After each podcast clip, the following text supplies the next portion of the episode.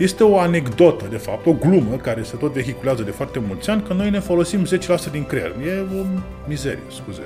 Noi uh-huh. ne mhm. folosim 100% din creier, însă optimizat în proporție de 10%. Și avem un laborator de descifrare a limbajului creierului uman. Adică noi am învățat cum să vorbim cu creierul. Noi nu fugim de emoții, fugim către ele. Le acceptăm, le asimilăm, învățăm de pe urma lor și evoluăm. Putem să facem adevărate miracole și am făcut până acum în momentul în care clientul își asumă că ce va veni este de la el. El face. Noi îi dăm mijloacele, microfoanele, ca să comunice cu creierul lui. Hacking Work un podcast oferit de compania de software DevNest și susținut de MedLife. Acest episod vă este oferit de DevNest, compania de software pasionată de oameni, idei și expertiză digitală. Cu toții am crescut cu întrebarea ce vrei să te faci când o să fii mare. La DevNest, răspunsul este orice. Pentru că exact asta este DevNest, un spațiu transparent și plin de oportunități, unde oamenii sunt în centrul tuturor acțiunilor și proiectelor. Este comunitatea unde descoperi ce te interesează și aprofundezi ce te pasionează. Un cuib în care cresc sănătos oameni, cariere și soluții tehnologice. DevNest înseamnă evoluție și dezvoltare. Creăm oportunități, construim o comunitate. Servus! Bun găsit la Hacking Work, eu sunt Doru Șupeală. Este primul podcast din România care vorbește cinstit, clar și coerent despre piața muncii, despre relațiile dintre oameni în calitatea lor de angajați, respectiv angajatori. Scopul nostru este ca în România, după fiecare episod de podcast, să avem tot mai mulți oameni care se duc cu drag la serviciu și tot mai puțini care se duc supărați, triști, demotivați la scârbiciu.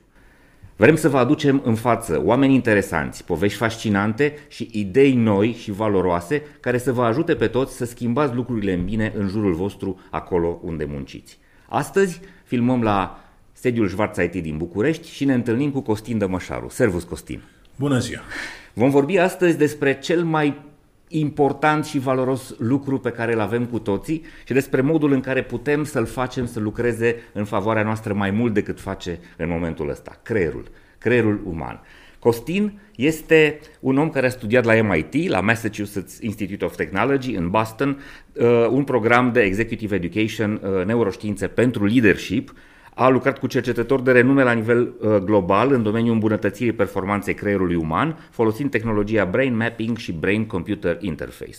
Vestea este că vorbim despre creier și despre cum putem să-l facem să-și crească capacitatea de a ne servi, de a ne fi de folos. Corect? Da. Vă spun de la început secretul. Ia. Yeah. Mulțumesc frumos pentru invitație. Așa. Secretul este cu duhul blândeții. Okay. Adică să nu-l forțăm. Uh-huh. Să nu-l uh, ducem într-o direcție pe care el nu o vrea. Este important să-l asta facem noi la centru, să îl, să-l învățăm. Noi ce facem este de fapt un proces de învățare accelerată, tot învățare. Uh-huh. Noi îi arătăm creierului prin joacă, prin niște, prin niște tehnologii foarte sofisticate, dar tot prin joacă, cum anume să schimbe perspectiva pe care o are asupra contextului. Uh-huh. Obiectivul numărul unu al creierului indiferent în ce context, este să te țină în viață. Corect. Este homeostazie, echilibru exact. interior, să nu mori. În momentul în care intervine un eveniment mai puțin plăcut, ca să nu-i spun traumatic, fie în burta mamei, fie după, creierul face tot ce poate să te țină în viață. Activează o rețea, dezactivează alte, astfel încât la sfârșitul zilei dorul să nu moară. Corect. Însă cu costurile aferente. Adică Pentru că energia este îți finită. face și niște blocaje, îți exact. și oprește niște resurse. Exact, dar doar pentru moment. Uh-huh. Și eu spun, ok, le oprim puțin, dăm drumul după aia. Problema e că nu mai există după aia. Dar nu știe că când să-și revină. Că după ce s-a terminat evenimentul sau șirul de evenimente mai puțin uh-huh. plăcute, nimeni nu spune creierului că s-a terminat și rămâne acolo. Hai să, hai să le spun oamenilor despre ce e vorba. Da? Deci, uh, Costina a înființat un uh, centru care se numește Centru de Cercetare în Augmentarea Performanțelor Neuronale. Se numește Veruvis. Este un proiect de viață și de o viață pentru Costin. Da. Uh, Costina a avut o tinerețe sau mulți ani care nu au fost foarte bine în care a suferit de o boală neuronală cumplită, care se numește tinnitus, adică treaba aia care îți fluieră în ureche Ție în mod continuu, da, în mod continuu, în ambele urechi. Da, în tot capul, mm-hmm, în tot și cap. Noaptea. Misiunea lui Costin de ceva vreme, după ce a descoperit uh, ce poate să facă cu creierul uh, în, uh, la MIT, uh, este să acceseze puterea de vindecare a creierului și să ajute oamenii să-și atingă potențialul maxim al propriului creier. Am vrut să spun computer, dar tu ai spus că nu e un computer. Nu e un computer. Poate că e un computer cuantic, dar nu e un computer cum îl avem noi pe cele uh-huh, de, cum uh-huh. avem noi pe cele de astăzi. Um, noi ce am, eu ce am creat, mă, colegii mei, un laborator. Ați adus o mulțime de elemente tehnologice da? pe Foarte care le folosiți în acest laborator, exact, lucrând cu exact, oamenii. Da, și avem un laborator de descifrare a limbajului creierului uman. Adică noi am învățat cum să vorbim cu creierul. Pentru că noi venim pe lume, după cum bine ai spus, cu un instrument absolut uluitor. Este uluitor ce poate să fac. Și știm încă și mult prea puține da, despre și creierul. Asta e problema de fapt, că nu avem un manual de instrucțiuni. Uh-huh am avut un manual de instrucțiuni, sunt și pasionat de, uh, de Spiritualitate istorie. și, și istorie. Uh-huh. Acum sunt și doctorand în fizică aplicată la Poli, uh-huh. doctoratul în management, dar acum sunt, uh, mă focusez foarte mult pe fizică aplicată, că am proiect de cercetare, fac doctoratul la Politehnica București. Uh-huh. Însă sunt și pasionat de istorie și părerea mea personală, nu trebuie să-mi spună nimeni că așa sau nu, așa simt eu uh-huh. și am citit, uh, Că noi am avut un manual de instrucțiuni, civilizația asta, pământeană, am avut un manual de instrucțiuni, dar s-a pierdut, sau s-a furat, sau s-a ars, habar ce s-a uh-huh, întâmplat. Uh-huh. De ce? Păi am fost în Ghiza, în preghinările mele, că am fost la vreo 60 de terapeuți și vraci, și am fost la o doamnă mai puțin, un pic mai excentrică decât în Egipt, media, da? în Egipt, uh-huh. m-a chis prin piramidă să încep să meditez, a fost ok. Și mă uitam la piramidele alea, la bă, oamenii au făcut chestia asta. Ți se pare absolut uluitor că au, dar nu au venit extraterestri să ne facă nouă piramidă. Hai să fim serioși. Tot oamenii le-au făcut. Însă aveau o capacitate mult mai mare de a înțelege, de fapt, ce să facă cu ei. De ce? Știau cum să-și controleze creierul mult mai bine. Este o anecdotă, de fapt, o glumă care se tot vehiculează de foarte mulți ani, că noi ne folosim 10% din creier. E o mizerie, scuze. Noi uh-huh. ne mhm. folosim 100% din creier, însă optimizat în proporție de 10%. Optimizat, adică perfect funcțional, în sensul ăsta zici tu. Eficient. Adică eficient. Uh-huh. Americanii au vorbit, ne, uh, în română se trece, faci mai multă căldură decât lumină, adică te agiți degeaba. Aha. Noi ne agităm foarte, foarte mult. Consumăm multă consumăm energie. multă energie degeaba. Inutil. Aruncăm în toate direcțiile, iar lumina, uh-huh. cunoașterea care iese, e foarte puțină. Concentrăm așadar puterea creierului pe lucruri care nu neapărat sunt importante, nu? Și îl lăsăm să-și piardă energie, să-și cheltuie energia în lucruri care nu neapărat ne sunt folositoare. Dar sunt folositoare altora. De ce spun asta? Aha. Pentru că, mai aveam discuție mai devreme cu unul din colegii tăi, majoritatea lucrurilor, încerc să fiu cât se poate diplomat, uh-huh. sunt un pic mai direct, uh-huh. majoritatea lucrurilor care ne înconjoară nu sunt tocmai în favoarea noastră suferim de o formă sau altă de condiționare la fiecare pas. Reclame, relații, tot este o condiționare de fapt. Șefi, în care vezi. organizații, exact, reguli, structuri, legi. reguli, tot este uh-huh. o condiționare. Uh-huh. Trebuie să cumperi, trebuie să livrezi, trebuie să faci aia, trebuie să faci aia, trebuie să faci aia, trebuie să faci aia. Uh-huh. Secretul care nu trebuie să faci nimic în viață. Eu încerc să-i obișnuiesc pe clienții mei să, să renunțe la verbul a trebui. Nu trebuie nimic, e recomandat. Uh-huh. Verbul a trebui este verb imperativ. Când spui trebuie, nu te mai gândești. Credul tău și că la început a fost cuvântul și cuvântul la Dumnezeu și Dumnezeu era cuvântul. E Evanghelia după Ioan. Adică este uh-huh. foarte important cum folosim cuvintele. Este o carte foarte tare pe care o am doar în format online, n-am putut să o duc, se numește God is a Verb. Dumnezeu este verb, scrisă de un rabin foarte, foarte din New York, unde explică de fapt că verbele sunt scheletul acțiunilor noastre. Și punem carne după aia pe ele, cu de rigoare, adjective și tot felul de alte uh-huh. compoziții. Verbul este cel care ne definește. Verbul este cel care transmite creierului ce anume are de făcut. Acțiune. Când, acțiune. Uh-huh. Când spun trebuie, nu trebuie nimic. Chill. E recomandat. De ce e recomandat? Pentru că care spun e recomandat, creierul spune, dar dacă nu fac, ce se întâmplă? Uh-huh. Și începe să gestioneze altfel, pentru că ex- înțelege că există mai multe scenarii de lucru iar foarte important, ai responsabilitatea acțiunilor tale. Pentru care spui, pe trebuie, bă, mi-a zis șeful să fac.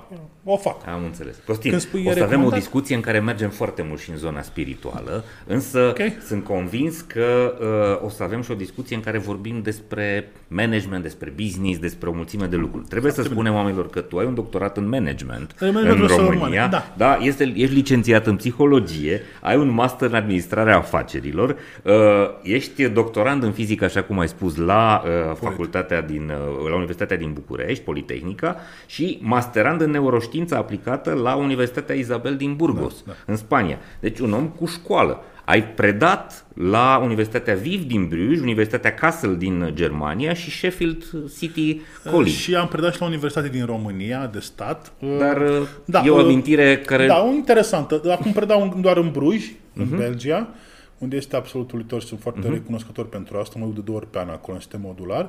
Eu sunt profesor, de Ești fapt. un profesor și un om de știință. Da, un Tot ceea ce ai da. tu este știință. Tot ceea Avem ce un faci tu este un laborator, da. laborator, faceți Eu am- cercetare. E foarte amuzant pentru că sunt persoane care Mhm. mă știu de când eram copil uh, și rămân așa, puțin, nu stai mă, stai doctor în management, doctor în fizic, ce- unde s-a rupt film? Adică nu era asta traiectoria ta, ce faci? Unde- De ce, te, Te ce, ce s-a așteptau- întâmplat? Da, se așteptau să fii Exact, un, pentru că, un uite, clasic. Exact, Aha. Mhm. clasic. Părinții mei au plecat când eu aveam 17 ani, au rămas singur cu fratele meu. Fratele meu are mai mic cu un an jumătate decât mine și am rămas în Constanța singuri, cu vorba aia, munceam, mâncam, nu munceam, cură de slăbire, ca în operațiunea Monsu, filmul Da. da. Toma Caragiu și cu Octavian Cotescu. Și am mers, am mers, am fost agent de vânzări la Coca-Cola, după aia la Orange, adică am agent de vânzări. și în 2014 s-a rupt filmul. Mi-am doctoratul și am să plec din România. Am Doar o lună am rezistat pentru că m-am dus rău de tot, foarte puternic în cap. Au fost o serie de greșeli destul de puternice în viața mea, au fost și niște whatever, abuzuri, nu mai contează asta, și creierul meu uh, n-a, nu s-a dus în direcția potrivită. Acum pot să explic chestia asta. Până uh-huh. în 2014, când totul a bubuit. Literalmente m-am fragmentat. Psihic, dacă este așa, m-am fragmentat. Ok. Și mi-am dat seama că tot ceea ce știam eu până atunci nu mă putea ajuta. Eu aveam un ținut în cap care nu mă lăsa să dorm. Un medic m-a mințit că o să am cancer și să mor în câteva săptămâni. Din cauza fricii mi s-a contractat musculatura spatele. N-am putut să merg cu piciorul drept vreo patru ani. Și încercam, și pe, în decembrie 2014 am avut o tentativă de suicid. Și am zis, bă, nu mai puteam. Adică uh-huh. de atât nu mai puteam. Ți-a capul tot timpul. Deci Am ai zis, ajuns mai jos de atât nu se putea. Eram și foarte, foarte singur, mm. Ok. și dup, na, am avut, Dumnezeu a avut grijă de mine și am, uh, am supraviețuit, miraculos. Și după am zis, bă, hai să facem ceva, că totuși, dacă Ai totuși început să stai aici, cercetezi. Da. Am fost prin, foarte, am fost la vreo 65 de oameni, cam în toată lumea asta, și am început să mă reconstruiesc. Și am început să învăț, bă, ce se întâmplă de fapt, pentru că foarte multe din lucrurile pe care le știam eu, cu tot respectul cuvântului meu, erau minciuni. Mhm. Erau minciuni. Nu ești fericit. Eu umblam după cum vedeam în jurul meu, mașini. Fericirea din Da, avere, din uh, bunăstare. Și din... când am, n-am ajuns acolo, s-a terminat lumea pentru mine, m-am să în cap rău, rău de tot. Nu mai aveam încredere în mine deloc. uh, Ajunsesem într-un asemenea hal de boală, încât nu mai știam de ce este noapte, de ce e zi. Adică nu, nu mai înțelegeam conceptul ăsta. Era, a fost, acum scriu o carte, o să lansez la anul, în care uh, Pui aceste amintiri. Da, și uh-huh. de ce m-a salvat pe mine, ca creierul uită. De exemplu, eu acum nu mai țin minte ce s-a întâmplat, dar am agendele. Agendele, în ca- cred că vreo În care patru, ți-ai am vreo notat. 40 de agende în care notam. Și am Ți-ai simțit ținut un instinctiv. jurnal. Da. Acum Asta le recomand clienților mei, să țină jurnale. Și instinctiv știam că trebuie să scriu. Și am scris. Și acum mă cutremur când văd prin ce am trecut. S-a fost propriul meu iad personal, din care am ieșit. Și am început, eu am fost primul meu client vindecat, m-am ajutat la centru și după aia am început să ajutăm alți oameni. Deci, practic, ai început să lucrezi cu propriul creier. Că nu Asta a aveam fost. altă nicio soluție, pentru Asta a că fost modul în care tu ai reușit să te salvezi. n-a fost o alegere pentru mine. Că nu, nu poți să spui, bă, uh, nu, asta era N-ai singura făcut- soluție. Ok, și poate n-ai făcut-o conștient de la bun început. Știu că n-am făcut-o conștient, pentru că acum dau seama că noi suntem 15% conștient, 89% subconștient. Și a fost așa o traumă puternică și așa un uh, moment foarte, foarte dur, uh-huh. în care literalmente subconștientul tot zis, Costine, lasă că luăm noi de aici. Adică lasă-ne pe noi, te rog. Ok. Și uh, au fost și sunt interesante. Eu n-am nimic cu medicamentație, însă eu am refuzat să iau. Mi s-a, uh-huh. M-am fost la psihiatru, mi-a dat medicamentație, am zis, nu, mi-asum. Că o să mori. Ok, mi-asum. Și era să mor, asta a fost. N-am nimic de recomand, adică nu, rec- nu, nu sunt... Dar dacă psihiatru spune să iei, ia, n-am niciun fel de problemă cu asta, uh-huh. ajută, dar eu am de ce să nu iau. Că a fost bine, că a fost rău, habar n-am, nu știu. Pentru Ok. mine a fost ok. Ok. Însă nu neg uh, influența medicamentației Mhm. uh-huh. și toate astea. ulterior, eu am câștigat, am câștigat un research grant, am venit în România, am, am făcut niște teste, am început să mă joc cu creierul meu, să-mi dau seama ce se întâmplă, să-mi dau seama că bă, ceva funcționează, că mă simt din ce în ce mai ok, sunt mai bine, încep să ies și ulterior uh, am început să lucrez cu sportivi de performanță și manager de top. Vestea bună e că nu venea nimeni la mine. Uh-huh. Nimeni. Deci o veste bună de ce? Că nu o luam pe drumul ăsta. Dar nu venea nimeni. Eu am încercat te... Nu, asta nu o să spun. Uh, nu venea nimeni absolut la mine. Un CEO mai găseam așa că nu, adică nu știam, eram la început, nici eu nu știam ce pot să fac și la un moment dat un amic de lume m-a rugat frumos să ajut fetița care avea autism. Și am făcut niște protocoale concințate, eu nu știam că se poate și a, fost, au avut super rezultate. Și după aia au început să se aducă pas cu pas, din uh-huh. formă, că am început să lucrez cu copii. Ok, stai, stai, stai să lămurim un pic. Ai început să, deci revenirea ta din faza aia cea mai de jos a fost graduală, mm. pas cu pas. Nu ai început să descoperi lucruri, ai început să muncești tu da, cu tine, da. la început fără tehnologie, fără, da, nu? meditație. Așa, prin meditație, da. prin rugăciune, ai da, spus treaba exact. asta, da? Să-și pe la uh, Ok, după care ai ajuns în zona științifică. Da. Ai vorbit la un moment dat cu un profesor undeva, uh, ai povestit în alte podcasturi, pentru cei care sunt curioși da, să se ducă uite, să, să se uite la podcastul de la Mihai cal... Morar și poate și interviu de la, uh, de la Gherila. Uh, deci ai întâlnit niște oameni care ți-au dat un pic de direcție, nu? La MIT uh-huh. Mhm. n-am, n-am găsit cartea cu autograf. Uh-huh. E o carte a lui Max Tegmark, Life 3.0, e și în română.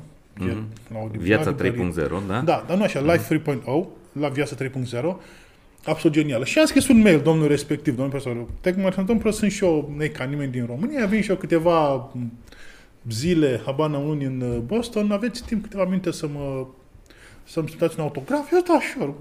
Am și uitat de mine, whatever. Dar am fost acolo și am trebuit să stau 5 minute, asta vreo 40 de minute și a fost una cele mai interesante discuții ever, pe holurile MIT. A fost absolut genial. Și uh-huh. până, băi, în plus față de cursurile, care erau absolut uluitoare pentru noi, am venit de la totuși, din Dark Ages, cu deci, te-ai dus, uh, te-ai dus la MIT pentru cursurile de neuroștiință. Cursurile respect, exact. Uh-huh. Bă, trebuie să fie ceva acolo care să mă ajute, că na, nu găseam altă soluție.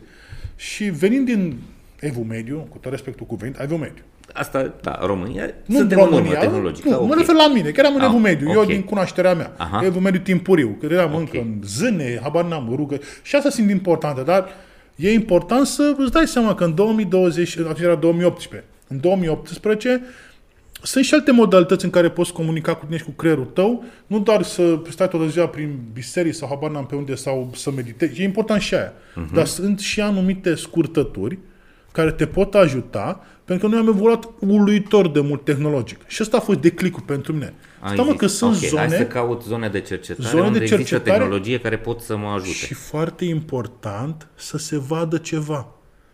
Adică să, să vezi adică evoluție. Să, să vadă evoluție. Adică să spui, uite, am făcut asta, se întâmplă asta. Uh-huh. Pentru că una din problemele pe care le preîntâmpinam când meditam și eram ok, dar nu înțelegeam eu. Și uh-huh. vreau să înțeleg. Adică toți îmi spuneau, nu, nu o să înțelegi, nu, dar vreau să înțeleg. Adică ajută-mă să înțeleg. Okay. Nu că asta, era, asta mă rupea de fiecare dată coboară din minte în inimă. Mamă, nebuneam când auzeam asta. Păi, ah, ok, okay. după aia am înțeles ce înseamnă.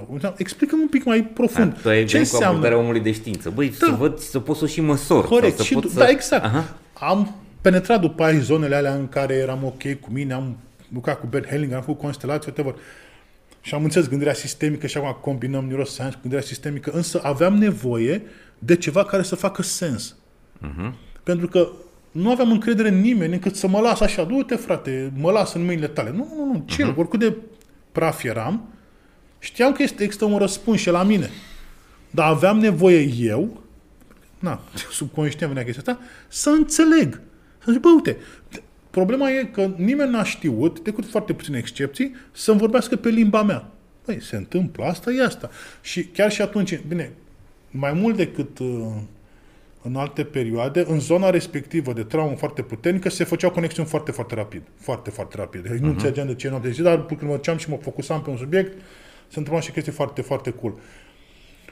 Și am început să dezvolt tot felul de teorii, am început să dezvolt tot felul de protocoale, am început să-mi dau seama și să lucrez cu oameni și să avem super, super rezultate. Asta în timp ce te-ai tratat pe tine. Da, că după tu ai fost ce, primul, după ce. Tău, client. primul tău client. Da, primul da, și tău... am pus pe senzori, am început să fac protocoale. Deci ai, ai luat o parte din tehnologia pe care o foloseau ei, da? da am adaptat-o, că am okay. adus alte cu instrumente, software, hardware. Acolo uh-huh. am priceput doar basic. Uh-huh. După aia am putut să caut, mă și ai observat și progres la tine cu tinnitus, da. tinu, tinnitus da, și până când a dispărut.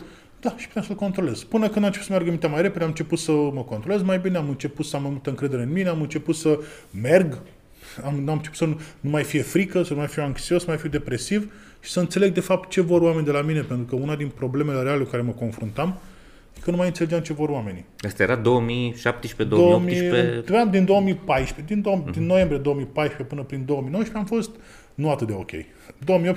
2018-2019 a fost iși. Dar 2015, 2016, 2017 am fost acolo. Circ. În Zero, jos. Da, jos. jos de tot. Și uh-huh. făceam eforturi uluitoare ca să par cât de cât funcțional. Am știut uh-huh. să înseamnă, nu știu, dacă 80 de kg, 85 de kg, am 120. 85 de kg eram super slab, de mergeam și ca să pot, de exemplu, dau un exemplu, dată am căzut la romană, aveam energie pentru două ore. Știu că sună ciudat, dar chiar așa aveam. Aveam energie Simțeai pentru două ore. atâta baterie ai. Da. Și odată, nu știu, nu mi-am calculat cum trebuie și am rămas la romană, în față la romană, la, la un restaurant romană. Mhm. acolo, uh-huh. da? Am căzut și nu m-am ridicat preț de trei ore. Nu mai puteam să mă ridic. Și am stat acolo jos. Și stăteam jos. Bine, luam cumva, sunt ok. Cumva creierul nu mai transmitea nu, comandă... Bine, acum pot să înțeleg. Era pur și simplu, era atât de condiționat și se lupta atât de mult cu zona asta foarte, foarte puternică traumă, încât nu mai avea energie pentru tascurile pe care le aveam de făcut. Ok. Acest episod vă este oferit de MedLife, furnizorul național de sănătate al României.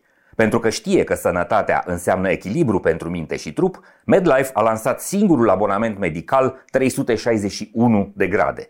Un abonament complet, cu acces la servicii de prevenție, sport și nutriție, dar și cu asigurare medicală inclusă.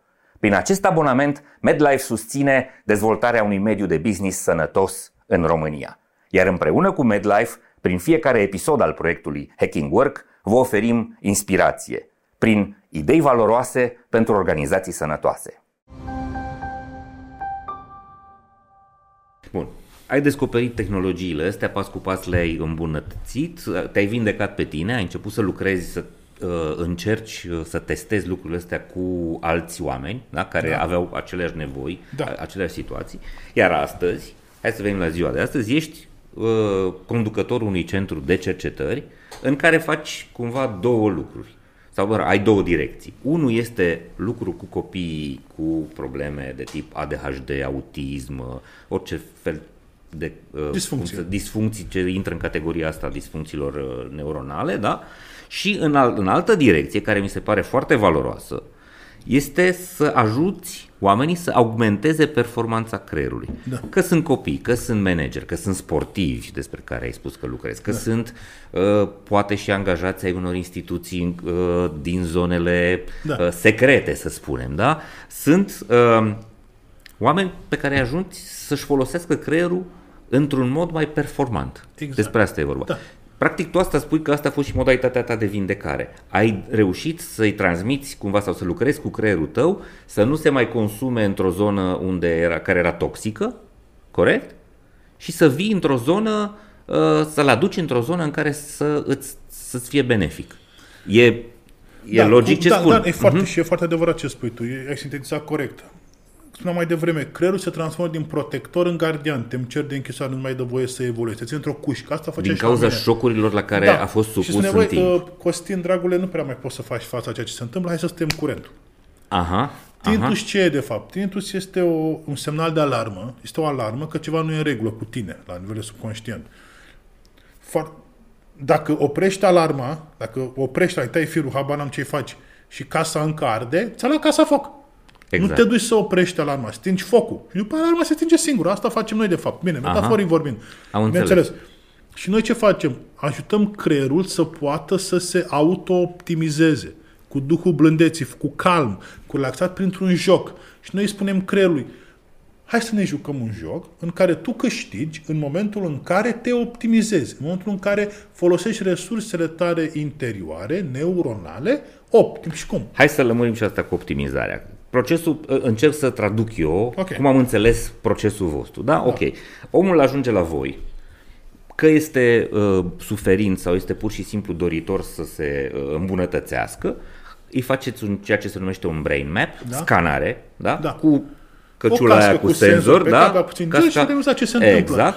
Și urmărind un program de divertisment, făcut un ce, film, poți să ai cu ascultând Kinky muzică. sau cu Ok, Discord deci voi ce vrei. scanați creierul Da. și îl comparați cu o bază de date Exact. a unor creiere care corespund pers- uh, profilului persoanei respective. Vârstă și sex. Vârstă și sex, atât. Ok, deci Fără aveți o disfuncții. bază de date, da, cu, Exact. cum arată creierele normale a câteva sute mii de... Și din creier, din 50 de creier. să oameni cu spunem. aceleași deci atribute. Deci Doro noi, da? Ok. Noi comparăm creierul tău cu un creier perfect. Cum ar un arăta creier creierul care perfect? este suma, care e media unor creiere, Exact, o suma, de fapt, exact. Media. Media. Da? Este suma unor creiere ale unor oameni cu aceleași caracteristici de vârstă și de uh, gen, Dar fără disfuncții. fără disfuncții, adică eliminăm creiere, norm, disfuncțiile, creiere exact. normale, să zicem, Mhm. Tipice. tipice. Aha, ok. Pentru că în statistică, cu- întotdeauna compari un creier existent Mhm. Ok. cu un c- model matematic Deci, un creier ideal. Da, pentru că dacă, dacă, de exemplu, noi avem aceeași vârstă, da, și tu vii la mine și eu compar creierul meu cu creierul tău și avem amândoi aceleași probleme, înseamnă că avem două creiere Ok, perfecte. Și voi ceea ce nu e aveți, adevărat. voi aveți harta creierului real, a, al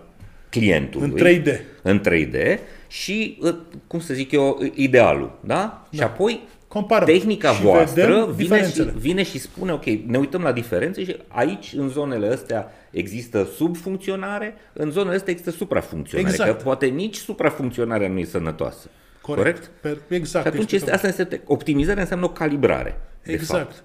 Dar nu Ok. după uh, un uh, mediu, ci Aha. după un Ideal. ideal. Adică ok, noi trecem către creierul ăla este o media a unor creiere ideale, deci este un, un ideal. Am înțeles. Este, da, un creier, media unor creiere existente, însă extrase disfuncțiile și Mhm. uh-huh. exact cum arată creierul respectiv ideal. Noi uh-huh. te aducem pe tine către un creier perfect optimizat, care nu există în viața reală. Uh-huh. Însă cu când te ap- cu Îl cât transport. Nu, nu înseamnă că și ajunge acolo. E nu, o călătorie dar e o îndelungată. Mhm. călătorie și uh-huh. în momentul în care, cum se întâmplă joc, de exemplu, ai o mașină, noi fac, facem un protocol.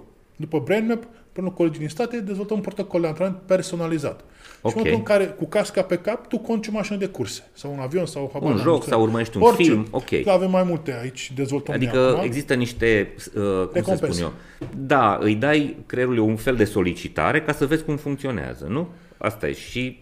Nu, nu, uh, pui, uh, ăla e stimul. Noi nu Ok. stimulăm, ci pur și simplu noi uh, colectăm datele Ok. și când rețelele neuronale de interes pe care noi le monitorizăm se apropie de, cre- de rețele uh, ideale, Ok. primește o recompensă, mașina pornește. Când nu Aha. se oprește, se numește operant conditioning, condiționare operantă, ca la câinele lui Pavlov, numai că noi nu dăm clopoțelul ca să salivezi, ci dăm cu muzica și cu pornește mașina când rețelele tale neuronale se apropie de optim. Adică îl înveți pe creier Exact, îl să învățăm. reacționeze într-un fel și în momentul ăla este recompensat. Exact. Iar în momentul, reacția aceea este de fapt ducerea către forma, către statusul ideal. Exact. Și creierul spune, opa, deci asta trebuie să fac eu. Eu nu știu ce faci, uh-huh. joacă. Pornește mașina. Mhm. Am în înțeles. subsidiar se antrenează. După ce își dă seama, după o ședință, două, trei, că lucrurile se schimbă, se enervează un pic. Începe Deci să se are agite o- puțin. o reținere. Da, pentru că obiectivul lui este să te țină pe tine așa cum ești. Tu ești perfect. Indiferent că ai disfuncții, tu ești perfect pentru creierul tău. Creierul tău... creierul Acolo a tău, ajuns el cu setările. Exact, nu-i place să se schimbe. Numai că noi schimbăm perspectiva. Creierul face tot ce poate să te țină în starea în care ești. Starea de confort, homostazie, echilibru interior. În momentul în care noi îi schimbăm starea, el se enervează un pic, dar își dă seama că aia este starea bună și o acceptă și va ține cu dinții de ea. Și tot așa, puțin câte puțin, câte puțin, câte puțin, Ok. dar destul de rapid. Bun. Hai să lămurim asta. Deci lucrați cu copii cu autism și cu ADHD Da. și cu alte tipuri de tulburări. Uh, am văzut, uh, am fost la voi la centru, am văzut părinții cu copii venind acolo, presupun că sunt o serie de ședințe. Da. Da? Am discutat și cu unii dintre părinți și am văzut că lor le-au confirmat medicii că există un progres. Da. Fără să știe că vin la noi. Adică Aha. noi le spunem părinților, nu spuneți că veniți la noi. De ce? Ca să fie ob- obiectivi. Că Mhm. sunt două școli de gândire. Aici unii, mamă ce tare e dămășarul, unul, mamă ce praf e dămășarul. Și ca să Mhm. nu existe niciun fel de subiectivitate, nu le spuneți, lăsați-i pe ei Ok. să vă întrebe și o spună, dar ce ați făcut copil, dar ce ia? Și atunci spun, am fost la... A, a, zona asta este o zonă de ce ține și de medicină și n-aș vrea să stăm nu. în ea. Da? Hai să stăm în zona asta. suntem la altă. clinică medicală, Exact, nu nu, suntem sunteți clinică medici, medicală, sunteți nu. un... Da, ok, Antrenăm. am înțeles. Antrenare. Hai să mergem în zona asta la altă, al lucrului cu sportivi, Da. cu profesioniști, cu lideri, cu manageri. Da? Uh, ei presupun că simt progres. Da, Adică vin conștient acolo. da. Ok. Um, cât de mult, cât de complicată este cumva uh, perioada asta, educarea asta? Contează foarte mult ce descoperiți? Aveți discuții cu ei? Da, cum, cum avem- se, prima cum dată se, discut cum eu se cu întâmplă? clienții la Deci prima Brainlab, dată, prima dată discut omul eu. vine și stă de vorbă cu tine. Da, facem brain apoi, fac colegii mei, după aia Și pe baza brain map-ului încep poți să să-i discut pui cu niște el. întrebări. Exact, și ei Deci tu descoperi, tu că vezi nu niște sunt, da, lucruri. că nu sunt mama omida. Ei îmi uh confirmă sau infirmă Ok. niște ipoteze de Înainte lucruri. de asta, ce vezi pe brain map? Tu vezi practic neuronii, da? Cum se conectează? Și cum se conectă, cum circulă informația între Da. ei. Da? și Asta încep să înseamnă. niște ipoteze, care na, sunt destul de accurate pentru că am început să am experiență și că am, uh-huh. am lucrat cu peste 4500 de clienți până acum Mhm. și uh, încep să-mi dau seama exact cum anume poate fi ajutat clientul respectiv, astfel încât să creezi cel mai eficient mod, joc, astfel încât cât mai rapid să nu agresez creierul, că aici e de fapt soluția. Eu pot să vreau să antrenez ce vreau eu. Dar creierul nu-i convine, nu antrenează. Și asta este de fapt secretul și de asta suntem atât de buni în ceea ce facem. Că reușim să antrenăm zone pe care creierul le acceptă mai ușor. Și știm unde să mergem, ce region of interest să monitorizăm, astfel încât să nu intrăm brutal. Că dacă eu vreau să antrenez, habar n-am, nu știu, amigdala neuronală, care unde e rușinea și frica, și am nevoie să activez cortexul prefrontal, creierul se revolte un pic. Uh-huh. Dacă vreau să antrenez occipitalul sau temporal, habar n-am, și uh, creierul nu este pregătit să facă asta, o să se revolte un pic. Nu o să se vadă nimic. O lună, două, trei, cinci, whatever. La nivel uh, conștient. La nivel conștient se văd chestii. Însă, eu sunt ca și cum fac echilibristică. Este important să vadă și clientul că se întâmplă lucruri, dar e important să nu vină nici foarte rapid. Mhm. E o echilibristică. Încă, uh, clientul să-și dea seama că ceva se întâmplă și este important asta, însă nu fi nici prea brutal. Prea brutal ce înseamnă? Înseamnă că vei produce și niște efecte colaterale. Nu, înseamnă că vin foarte multe emoții deodată și clientul nu e pregătit. Nu există Ok. efecte colaterale, că noi nu, uh, noi nu singure, singur, cel mai rău lucru care se poate întâmpla la noi e să nu se întâmple nimic. Mhm. Asta, asta e cel mai rău lucru, să nu se întâmple nimic. Uh-huh. Dar rău în sensul de efect colateral sau ef- side effect nu există, pentru că noi rugăm frumos creierul, cu duhul blândeții. Este diferența între recompensă și stimul. Știi că la început a fost uh-huh. cuvântul. Noi recompensăm, nu stimulăm. Stimulul înseamnă o acțiune intruziune. extrinsecă, Intruzivă. capabilă, exact, intrusivă, capabilă să modifice homeostazia. Noi recompensăm, noi spunem creierului, dragule, când vrei tu, joacă jocul respectiv, ușor, cum vrei tu, în ritmul tău, și noi te recompensăm, noi te ghidăm. Noi, noi uh-huh. cu ghilimele de rigoare, dăm o hârtie și un pix clientului nostru ca să-și scrie propriul manual de instrucțiuni pentru creierul lui. Cum facem asta? Carl Gustav Jung, părintele psihologiei analitice, spunea că sunt trei mari modalități prin care comunicăm cu subconștientul. Imaginație, simbolistică și vis. Ok. Noi folosim imaginația și simbolistica, a.k.a. jocul, Mhm. și acasă clientul visul. De-aia le recomandăm adulților, ne vorbim de adulți aici, să scrie un jurnal în care spun, scriu visele, în care um, scriu ce a fost mai bine, mai rău. Noi colaborăm cu foarte mulți terapeuți, foarte mulți terapeuți. De ce? Nu este un adjuvant, noi nu înlocuim un... Psihologi, Da, psihiatri. psihoterapie, mhm. exact. Noi nu înlocuim o terapie. Noi suntem un adjuvant, un catalizator. De exemplu, sunt clienți, uh, îi trimit terapeuții la noi că nu poate să se des, deschidă în fața terapeutului. Uh-huh. Vin la noi, se atează câteva ședințe și după aia încep să spună chestiile, vină, să vorbească și le dă foarte mult material terapeutului. Noi suntem un Mhm. adjuvant Am înțeles. avem fa- foarte multe colaborări cu foarte mulți terapeuți care își trimit clienții la noi pentru a-i putea deschide, pentru a putea comunica altfel rețele neuronale, să iasă foarte multe informa- informații cu, pe care terapeutul să le folosească în procesul de terapie. Vindecare, de terapie. Exact. Mhm. Asta facem noi. Și acum intrăm și pe zona de Și acum wearables. hai să vedem. Deci nu sunt stimul, sunt recompense. Exact. Și asta înseamnă că voi ajutați acele unde cerebrale să se producă. Corect? Sau Într-un mod ajutați optim. creierul, ajutați creierul să producă acele unde, unde cerebrale cerebrale. să le direcționeze, să le condiționeze într-un mod optim. Și de unde știm că e optim? Păi avem statistica care ne ajută, matematică. Aha. Pentru că noi ne bazăm pe cifre. Cifrele întotdeauna spun adevărul. Oamenii mai mint. Sau se mai mint. Cifrele niciodată nu. Uh-huh. Cifrele mint. Doar dacă le pui într-un context nepotrivit. În momentul în care le pui într-un context potrivit, cifrele spun adevărul. Oamenii mint, cifrele nu mint niciodată. Ok. Cifrele mint doar când le pui într-un context nepotrivit. Uh-huh. Însă, în momentul în care ești obiectiv, ai experiență, expertiză, cifrele ți arată exact ce trebuie să știi. La fel cum este și cu evaluarea psihologică. Uh-huh. Deci cifrele nu mint. Oamenii mint. Cifrele sunt acolo, gata să-ți arate o lume minunată, obiectivă, însă care doare. Asta e de fapt problema. Doare în sensul că nu le atingi. Nu, știu, d- aveau americanul vorbă, the, the truth shall set you free, but first it will mess you up. Uh-huh. Ok? e un pic mai... Adevărul te va face liber, dar întâi te va Dar voi te-a zdruncina un zdruncina pic. un pic, de-aia Aha. doare.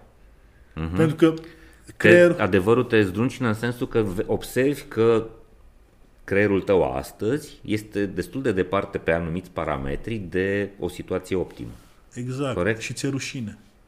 Aici e problema. Ți-e rușine și ți-e frică. Încep să Rușinea și descoperi, frica. da, încep să descoperi lucruri pe care, încep să descoperi traume probabil. Exact.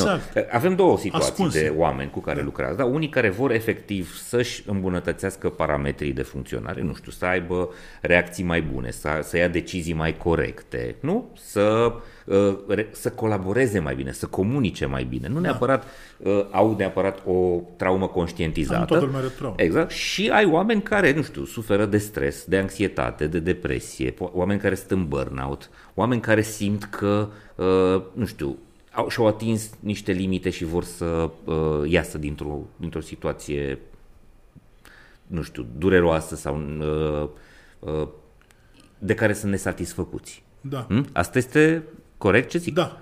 Aha, ok. Bun. Cum lucrați cu oamenii? Deci vine, este brain map-ul și apoi e discuția asta. Da, în cadrul discuției respective, care, sincer, îmi place la nebunie pentru Aha. asta. Adică, nu pot nu spun că pentru asta trăiesc, că am alte motive și alte motive. Dar îmi place la nebunie. Și cred că am discutat cu peste 4500 de ani până acum, cu toți.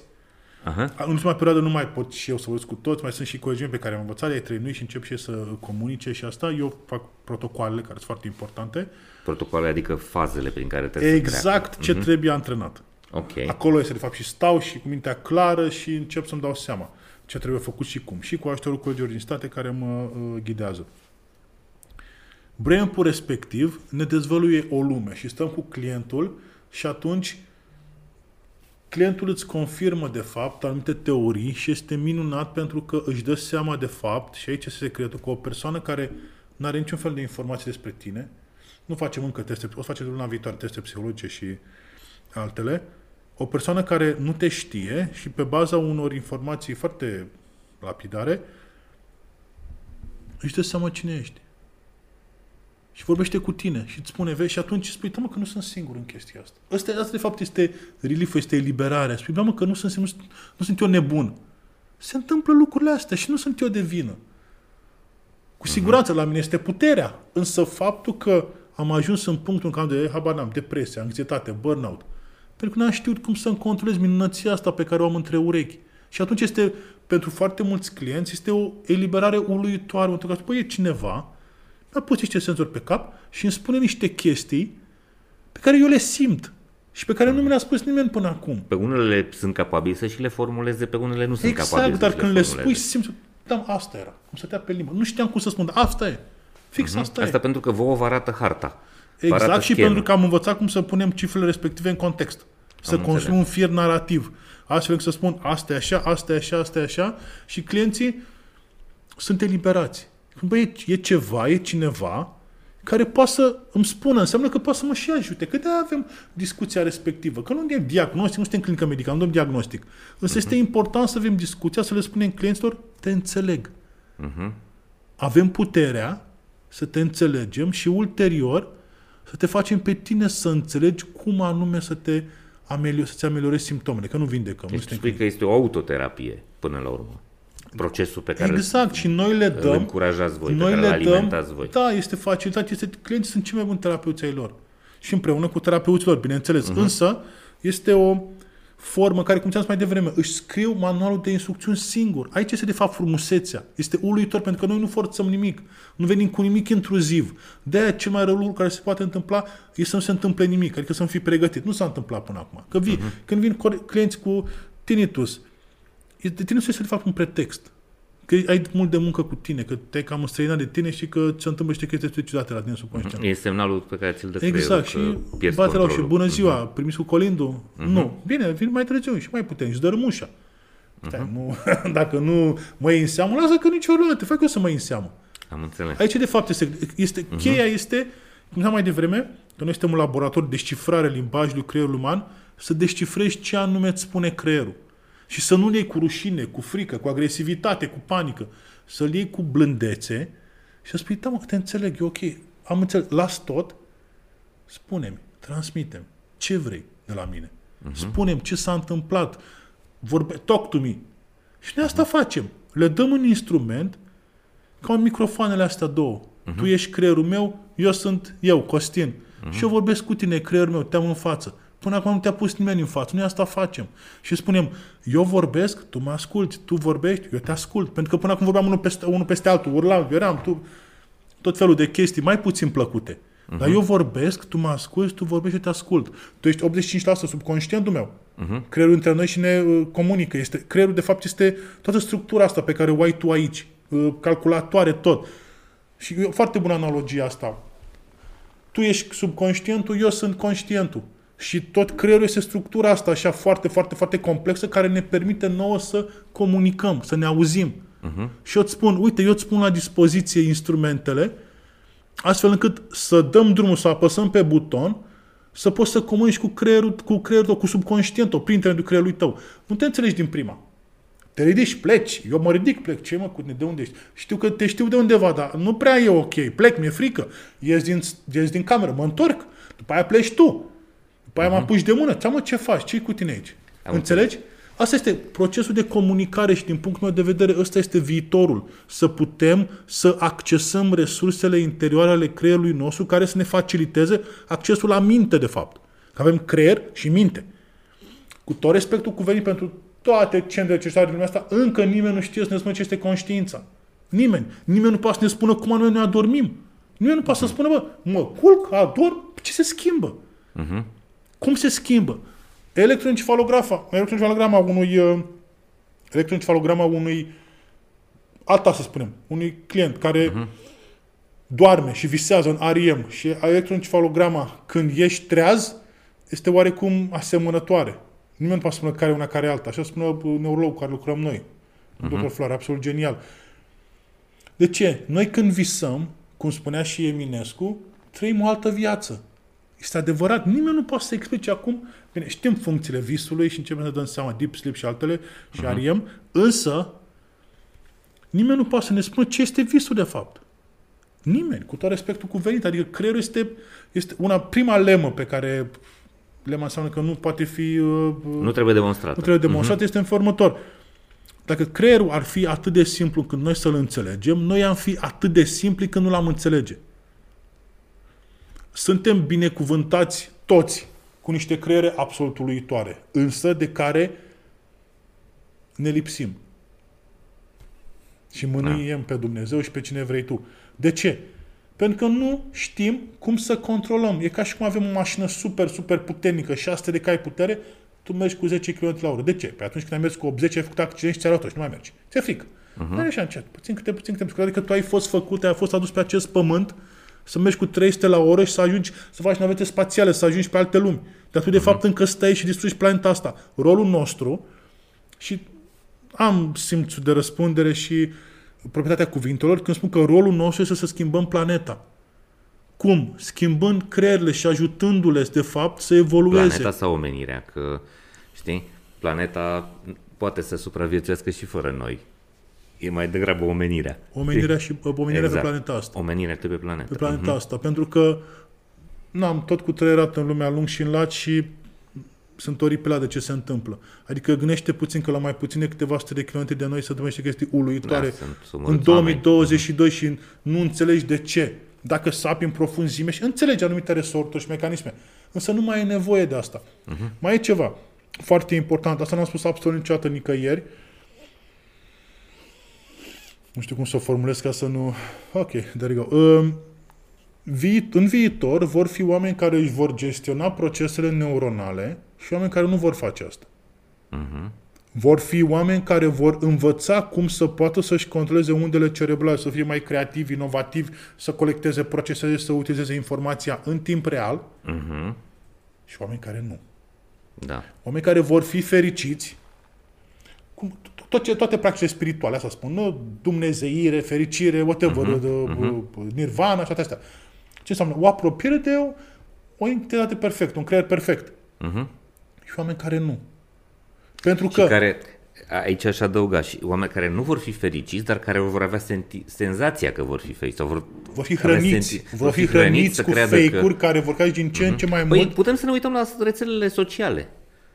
Putem să ne uităm la cât de capabili sunt, uh, nu știu, unii oameni să se uh, detașeze și să uh, își folosească mintea în a face lucruri uh, valoroase, nu? Și astăzi sunt oameni creativi, sunt oameni care cercetează, sunt oameni care citesc mult și separat sunt oamenii care consumă acele videouri uh, de pe TikTok, de exemplu, da? unde ai exact chestia asta, consumul ăsta în care ești sub, uh, subutilizat.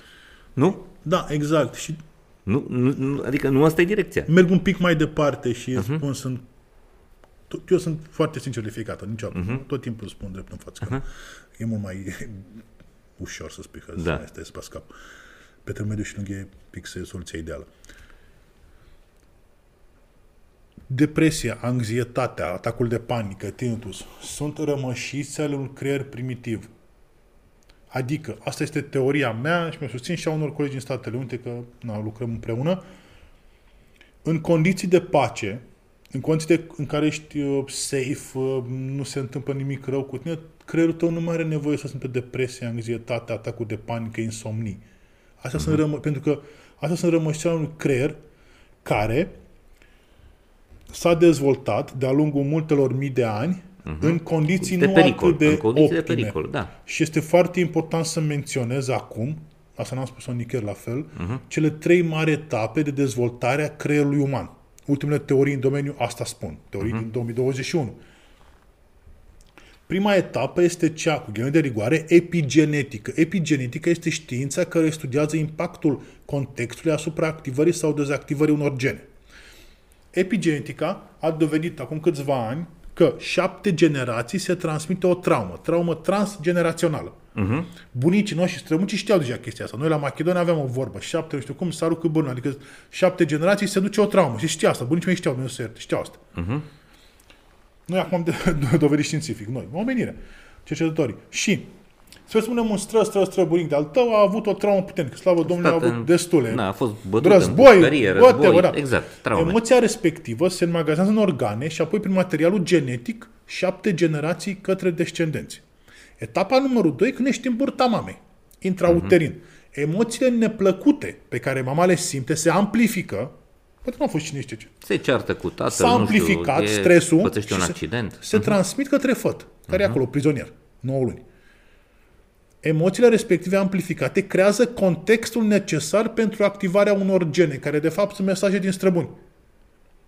Acele gene, americanele, acelor gene, americanele spun heat-seeking missiles, rachete care caută căldură. De ele nu caută căldură, caută niște contexte care să bubuie.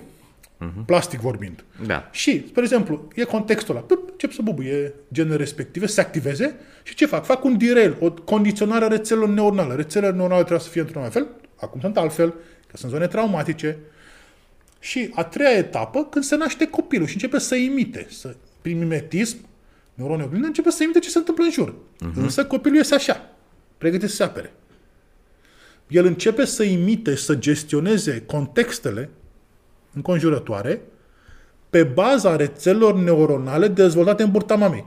de este foarte importantă sarcină. Prima întrebare pe care o adresez tuturor clienților mei când vin, cum a fost sarcina cu copilul? Scurt. Minunată.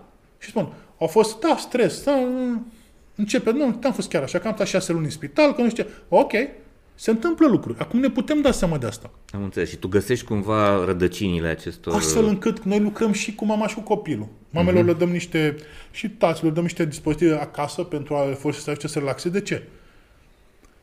Foarte important. Avem copii, de exemplu, care um, devin agresivi după ce lucrează cu noi. Și nu îi facem noi, ca să, ca să se înțeleagă uh-huh. sistemul.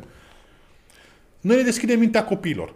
Copiii își deschid mintea, înțeleg mult mai multe. Când se duc acasă și dinamica din familie nu este cea mai potrivită, Există conflicte, da, există... copilul situații. face ce vede. Zice, se duce la grădiniță și face și el. Ca și vede acasă. Vede din ce în ce mai multe, absorbe mult mai multe, asimilează mult mai multe și asimilează disfuncțiile respective. Când familia este ok și noi, na, mai două, trei familii pe săptămână mai, nu, îi invităm frumos să nu lucrăm cu ei, că nu lucrăm cu oameni care nu putem să lucrăm. Adică dacă tu vii și te ceri de față cu copilul, începi să uli și îl mai și zvânturi de față cu noi, eu o să mă retrag, să vă mulțumim frumos, poftiți banii, ne vedem. Am înțeles. Că nu putem să lucrăm. Uh-huh. Sunt, astea sunt excepțiile, foarte puține. Însă e important de spus. Familiile, când, când ne ajută și fă- creăm un parteneriat, u- uluitor ce se întâmplă. Am luat miracole. Și sunt și pe, whatever, pe uh-huh. tot și review și asta. Însă este important să înțeleagă ce facem. Este important să înțeleagă că este un parteneriat. Adică noi lucrăm și cu mama. De ce? Când copilul începe să se antreneze, de obicei copiii neurodiversi au o relație foarte, foarte puternică, aproape telepatică cu mama. Mama simte ceva, copilul simte. Poate fi în în altă cameră, simte la fel. Uh-huh. Mama e nervoasă, copilul e nervos. Mama e agitată, copilul e agitat. Și atunci dăm un doamnei, mama copil, mamei copilului, îi dăm un dispozitiv pentru acasă ca să se relaxeze, să doarmă astfel încât să-l ajute pe copil. Uh-huh. Asta cu o să fiu bine când o să fie copilul bine. Nu, nu, nu funcționează E așa. invers. Nu, o să nu, fie este, copilul nu. bine când o să fie mama bine. O să fie copilul bine, o să fie și mama o să fie bine cu copilul. Este bidirecțional. Amândoi se potențează. Am înțeles. Și ne-am învățat asta de-a lungul anilor.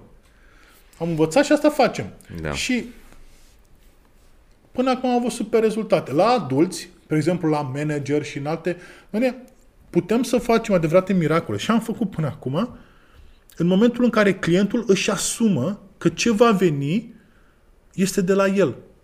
El face. Noi îi dăm mijloacele, Ca să se microfoanele, îmbunătățească. ca să comunice cu creierul lui. Însă, după două, trei ședințe încep să vină emoții. Noi nu fugim de emoții, fugim către ele. Le acceptăm, le asimilăm, învățăm de pe urma lor și evoluăm. Ăsta e parcursul. Noi nu fugim de emoții și asta le spun, le fac un mic training clienților înainte să înceapă, adulților și părinții copilor. Le spun, noi nu fugim de emoții. Copilul s-ar putea, în cazul copilor, s-ar putea să fie un pic mai agitat. Relaxați-vă. Se întâmplă lucruri, vine emoții, nu știe cum să gestioneze, de-aia urăți. Nu știe cum să gestioneze, e ceva bun. Are nevoie de ajutorul vostru. Deci tu, tu spui că odată ce creierul este ajutat să evolueze, generează aceste emoții. Singur. Generează, zice, se leagă altfel rețelele neuronale, Exact. niște și emoții începi să îngropate. trăiești niște emoții cu care nu ești familiar. Exact. Și atunci nu știi cum să gestionezi. Și ai nevoie de ajutorul terapeutului, părinților, bunicilor, să te ajute, să te direcționeze. Cine înțeles. înțelege asta, bine. Cine nu, mi-a făcut dămășarul copilul agitat. Nu, nu, nu, Am chill, e înțeles. ok. ok. Hai să ne întoarcem la asta. Deci, ceea ce descrii tu aici, Da. uh, pentru mulți, trăim într-o țară foarte conservatoare, da? Trăim într-o țară în care e o rușine să ai uh, depresie sau stres, sau să ai uh, anxietate, e o rușine să ai burnout. Da. Da? Trăim într-o cultură de genul ăsta, extrem de îngustă la minte. Uh, Eu vin dintr-o astfel de comunitate, Macedon din Constanța. Nu, dacă, nu te, dacă nu curge sânge, n-ai nimic, e ok, chill. Da, da, da, exact, asta e. Și uh, ceea ce spui tu poate să pară pentru unii un fel de uh, transformare a indivizilor în, nu știu, eh, să ne luăm din filme, în cyborg, în ceva Borg, nenatural, din Star în Trek. Borg, da, da, Da. în ceva nenatural, în ceva diferit de Unholy. care, da, de Da. care, uh, ne ferim. Aruncă cu apă sfințită. Da, na, ialbă. Exact, exact, da. exact, exact. Uh, există însă oameni care înțeleg, băi, lucrurile pot să funcționeze așa și sunt, uh, sunt deschiși la uh, evoluția asta. Eu sunt foarte recunoscător și mulțumesc lui Dumnezeu că avem clienți din toate spectrele. Oameni care... Vreau un exemplu. Îți dau un exemplu. Oameni care au văzut copii care nu vorbeau și încep să vorbească. Uh-huh. Bă, ce faci? Bă, nu știu ce face, e ok, dul. Habar înțeles. n-au, le explic, nu interesează. Și am zis, bă, ok, facem. Uh-huh. Și director general sportiv de performanță, care au capacitatea de înțeles și atunci avem niște discuții, cu toată, cu toată lumea avem discuții foarte, foarte ok. Uh-huh. Însă pe structura fiecăruia. Uh-huh. Noi ne modulăm discursul, eu și colegii mei, astfel încât să livrăm informația cât mai eficient. Că, dacă vine o familie, nu e interesat de cortexul prefrontal, habar n-am, hipotalamus, talamus, dorsolateral prefrontal cortex, nu interesează asta. Că dacă le spun la mă, ce cu asta? Aruncă cu pietre în mine. Uh-huh. Însă le explicăm pe limbajul lor ce se întâmplă de fapt. Am înțeles. Și clienții pleacă, de fapt, cu înțelegerea contextului în care se află. Este cel mai important, cel mai importante concept. Se numește contextual awareness, conștientizarea contextului unde mă aflu. Să înțeleagă că, de fapt, nu e blestema Dumnezeu. Nu i-a pedepsit Dumnezeu. Nu, pur și simplu a fost sunt- gen neactivat. Este suma unor traume Exact. conștiente sau inconștiente Exact. din viața lor sau din vieți uh, Ex- ex, an, na, intrauterine, de exemplu. exact. Da? Și sunt informații. Este, totul este o informație, de fapt. Am înțeles. Este foarte important, de asta avem discuția aceea inițială de explorare, ca să înțeleagă de fapt ce se întâmplă și uh-huh. s-ar putea să existe o soluție. Noi nu garantăm, ce- niciodată n-am garantat nimic, niciodată. Uh-huh. Pentru că cine garantează ceva în legătură cu creierul, minte. Eu sunt atât de recunoscător pentru ceea ce fac, chiar m-am întâlnit cu, uh, uite, cu Paul Olteanu zilele trecute, la Manete, foarte, am mulțumit pentru ceea ce face, că el explică teoretic ce Exact, facem noi exact, practic. exact, Și exact. o să vină, o să, o să începem niște proiecte la anul, uh, foarte tare. Și am zis, i-am mulțumit. Îi mulțumesc ție și echipei tale că voi explicați teoretic ce facem noi practic. Da, Clienții- este o zonă- Le recomandăm clienților, uitați-vă la podcast, citiți, uitați-vă la mai Architect. da. De ce? Ca să fie mai ușor de înțeles ce facem noi, practic. Gândește Mhm. puțin, vii și vezi acolo echipamente, chestii. Da, e, o- e o zonă care este de, de tot mai mare interes pentru multă lume, pentru că începem să ne dăm Ăsta e seama, viitorul. da, Viitorul începem trecut. să ne dăm seama că uh, în felul ăsta putem să ne protejăm odată de situațiile astea dificile pe care le întâlnim tot mai mult la muncă, da? super bombardamentul de informație, stresul, anxietatea, toate lucrurile astea. Doi la mână, descoperim că putem să ne înțelegem mai bine ca oameni astăzi față de cum ne înțelegeam acum 50 de ani, acum 100 de ani. Și aici este Pentru că secretul, avem de fapt. sculele astea. Exact. Și mai mult de atât avem creierele oamenilor care au creat, ace- oamenii au creat aceste scule. Și Mhm. oamenii pun acum în context. Noi ce facem acum, știam, sunt Mhm. ultra mega recunoscător pentru că fac chestia asta și mulțumesc lui Dumnezeu în fiecare zi că mă ține sănătos și fac asta. Tot destul Mhm. de greu să faci asta. Noi exportăm cunoaștere acum ce facem. Că nicio mare sfârâială să mutăm bani între noi în România. Marea sfârâială e să aduci bani din afară. Și asta facem noi acum. Exportăm cunoaștere. Din punct de vedere business, spre exemplu. Vin uh-huh. clienți de afară. Mhm, Asta e unul. Săptămâna, doi, uite, bine. Dar și experiența, expertiza pe care o Experiența, creați. expertiza, uh, conceptele, avem hardware, software. O să vină săptămâna viitoare unul din mentorii mei din Texas, vine în România, creăm un proiect internațional împreună. Oameni Mhm. uh-huh. o să vină o altă echipă din Slovenia cu niște cliente, uh-huh. whatever, super cool. Noi avem în România acum, și nu mi-e rușine să spun, cele mai tari echipamente și proceduri, cu tot respectul cuvenit din toată lumea. Bine, mă refer la nivel, nu MIT unde au habar n-am câteva 5 miliarde de dolari cât au. Mă refer câteva milioane de euro cât avem noi investite, investite în echipamente și software și hardware și cunoaștere, putem să facem chestii cu tot respectul cuvenit care se fac la cele mai puternice centre. Uh-huh. Încă nu înțelegem tot, cercetăm, însă un client când vine la noi are experiențe pentru care ar fi trebuit să plătească foarte, foarte multe zeci de mii de euro pentru a prin state sau Japonia sau pe unde sau habar n-am. De ce? Ok. Sau în Corea. Pentru că facem asta aici. Și investim foarte mult în cercetare, în inovare, patentăm, la nu vom franșiza și plecăm în întreaga lume. Suntem un popor de oameni absolut uluitori. Mă înclin în fața inovației, creativității românilor. Că am studiat foarte, foarte, na, asta cu asta mă ocup, de creierile uh-huh. oamenilor. Și majoritatea când 93% sunt din România. Este uluitor ce putem să facem. Noi ca și nație. Uh-huh. Și cu toate că mergem cu frâna de mână tras și alte chestii, direcția în care mergem este una, nu că optimistă, hiper-optimistă. Și suntem oameni binecuvântați, pe de o parte cu creiere absolut fascinante, pe de altă parte traumatizați de tot ce s-a întâmplat în ultimii 60 de ani cu țara asta. 60, poate Mai sute mulți. de ani, pentru că a fost o zonă de război Și aici, cu toate tot- astea, exact, și cu toate uh-huh. astea, inovația, creativitatea, dragostea pe care noi o avem, n-am găsit-o în altă parte. Și de asta stăm aici, de asta ajutăm oamenii, de asta, bine, vom pleca, dar aici va fi cartierul general al nostru, de aici pornește tot, aici plătim taxe și impozite, pentru că eu cred foarte mult în proiectul ăsta românesc, foarte uh-huh. mult. La, ți-am arătat dispozitivul ăla, Uite, mi se ridică părul pe mâini când spun asta. Avem, suntem prim, singurul startup din lumea asta care au una din cele mai puternice companii producătoare de echipamente neurologice, cu sediu în Berlin. I-au creat un amplificator al lor. Iar uh-huh. la anul o să scrie Made in Romania pe el. Făcut în România. Uh-huh. Este uluitor asta pentru că merităm cu toții să avem încrederea. Nu e ușor. Nu e deloc ușor. Nu o să spun ce păi ce am pățit cu tot felul de whatever. Uh-huh. Care nu înțelegeau ce facem. Însă merităm să avem încrederea asta în noi, să mergem să cucerim lumea, să nu avem numai un icon, să avem, habar am 20 Și putem să facem asta, indiferent cât de Aici, mulți... aici vii pe traseul meu, că și eu sunt de aceeași părere și eu cred că putem să folosim mai mă- bine creierele din Da, țara și asta. gândește, nu ne oprește nimic. Asta, de, asta de fapt este secretul. Sing- Singurii care ne oprim suntem noi. Exact. Și atunci începem să lucrăm cu noi. Bine, și o parte din autorități, dar rezolv și asta. Că bun. nu înțeleg. Nu ne mai luăm noi după Da, statul. dar mergem înainte și tragem după noi Ok. foarte multe comunități. Am mai vorbit despre ceva și vreau să vă vorbim subiectul ăsta și de față cu oamenii care se uită la Ok. noi.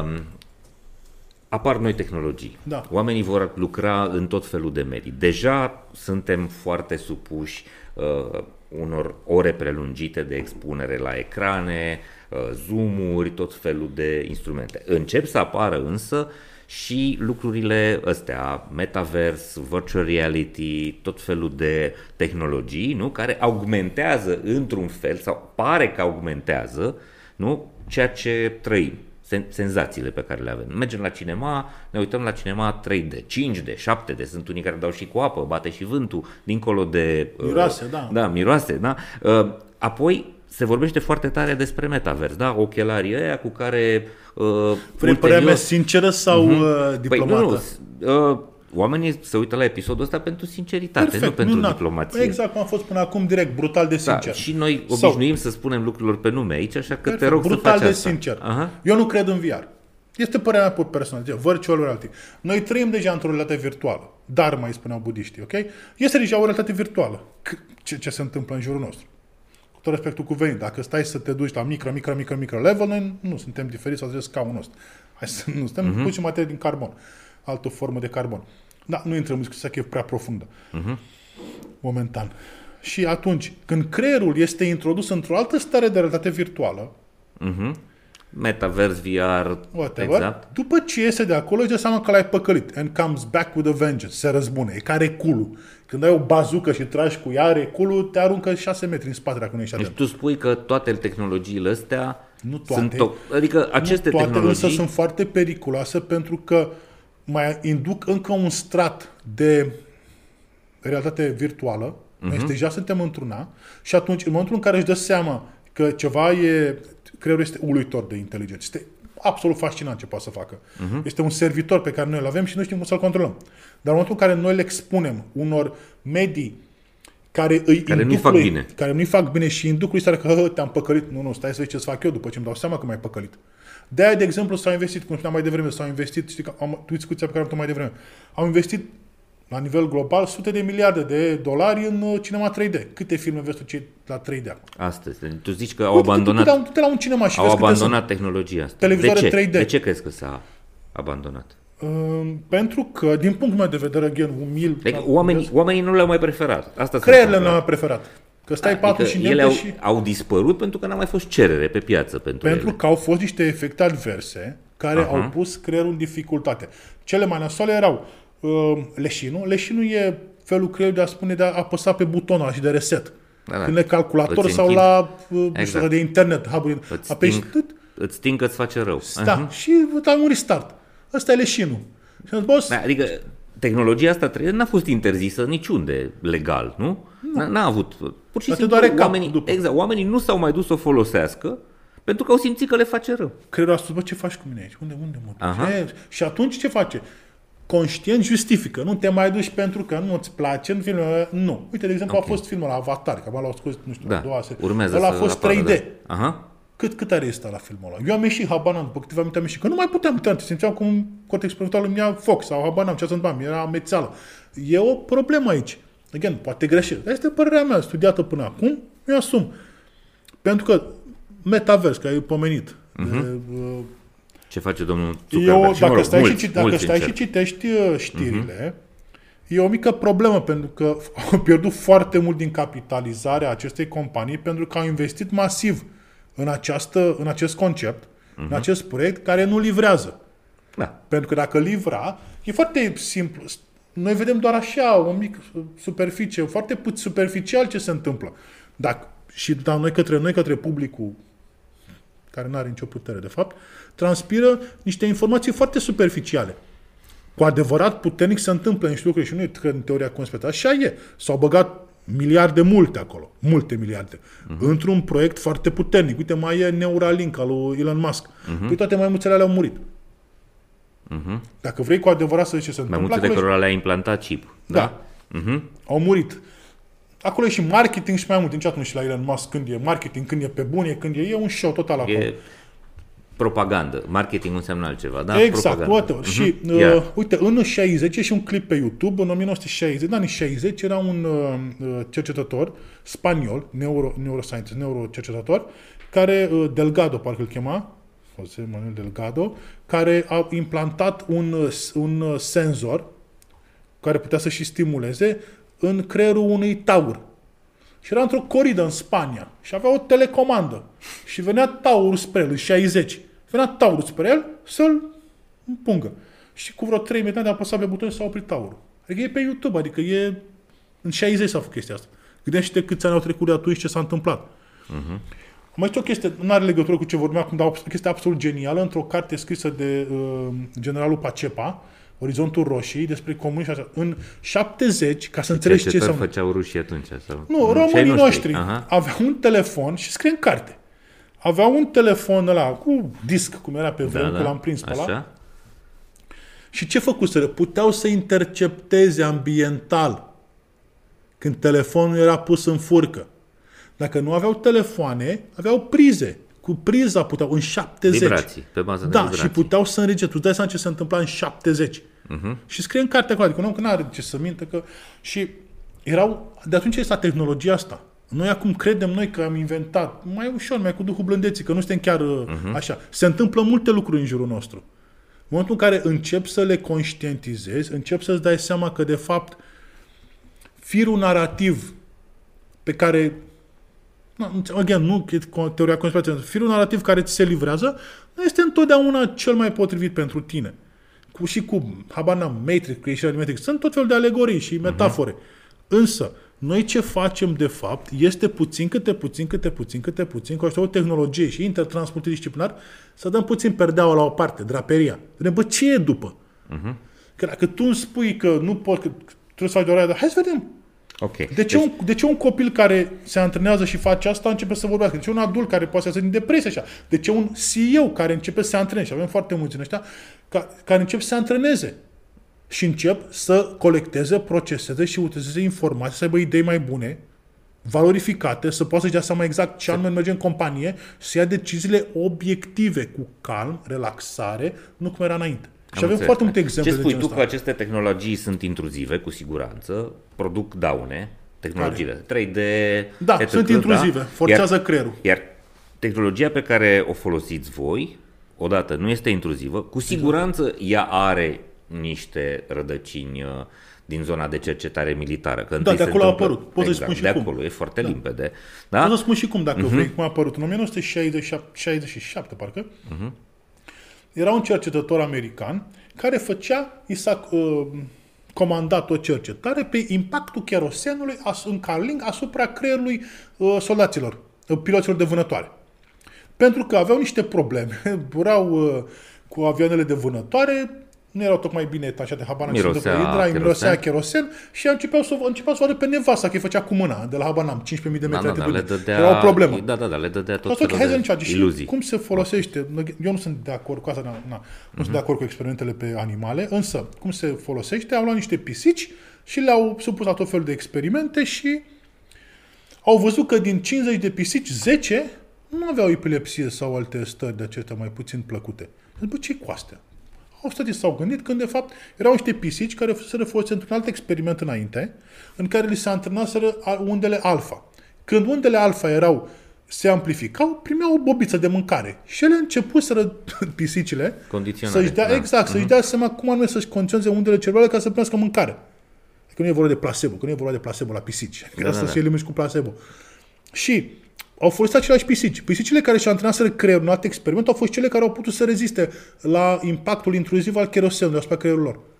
De acolo au pornit. Și au început să dea, după aia au fost, uh, s-au dezvoltat prin anii 70, a fost John Lennon de la, uh, uh, cum îi zice, Beatles. Beatles, care cu hippie, cu asta, luase el echipamentele alea cu alfa, cu să-și crească alfa și au dus în zona asta de hipsterime, de spiritualitate, când de fapt ele erau știință.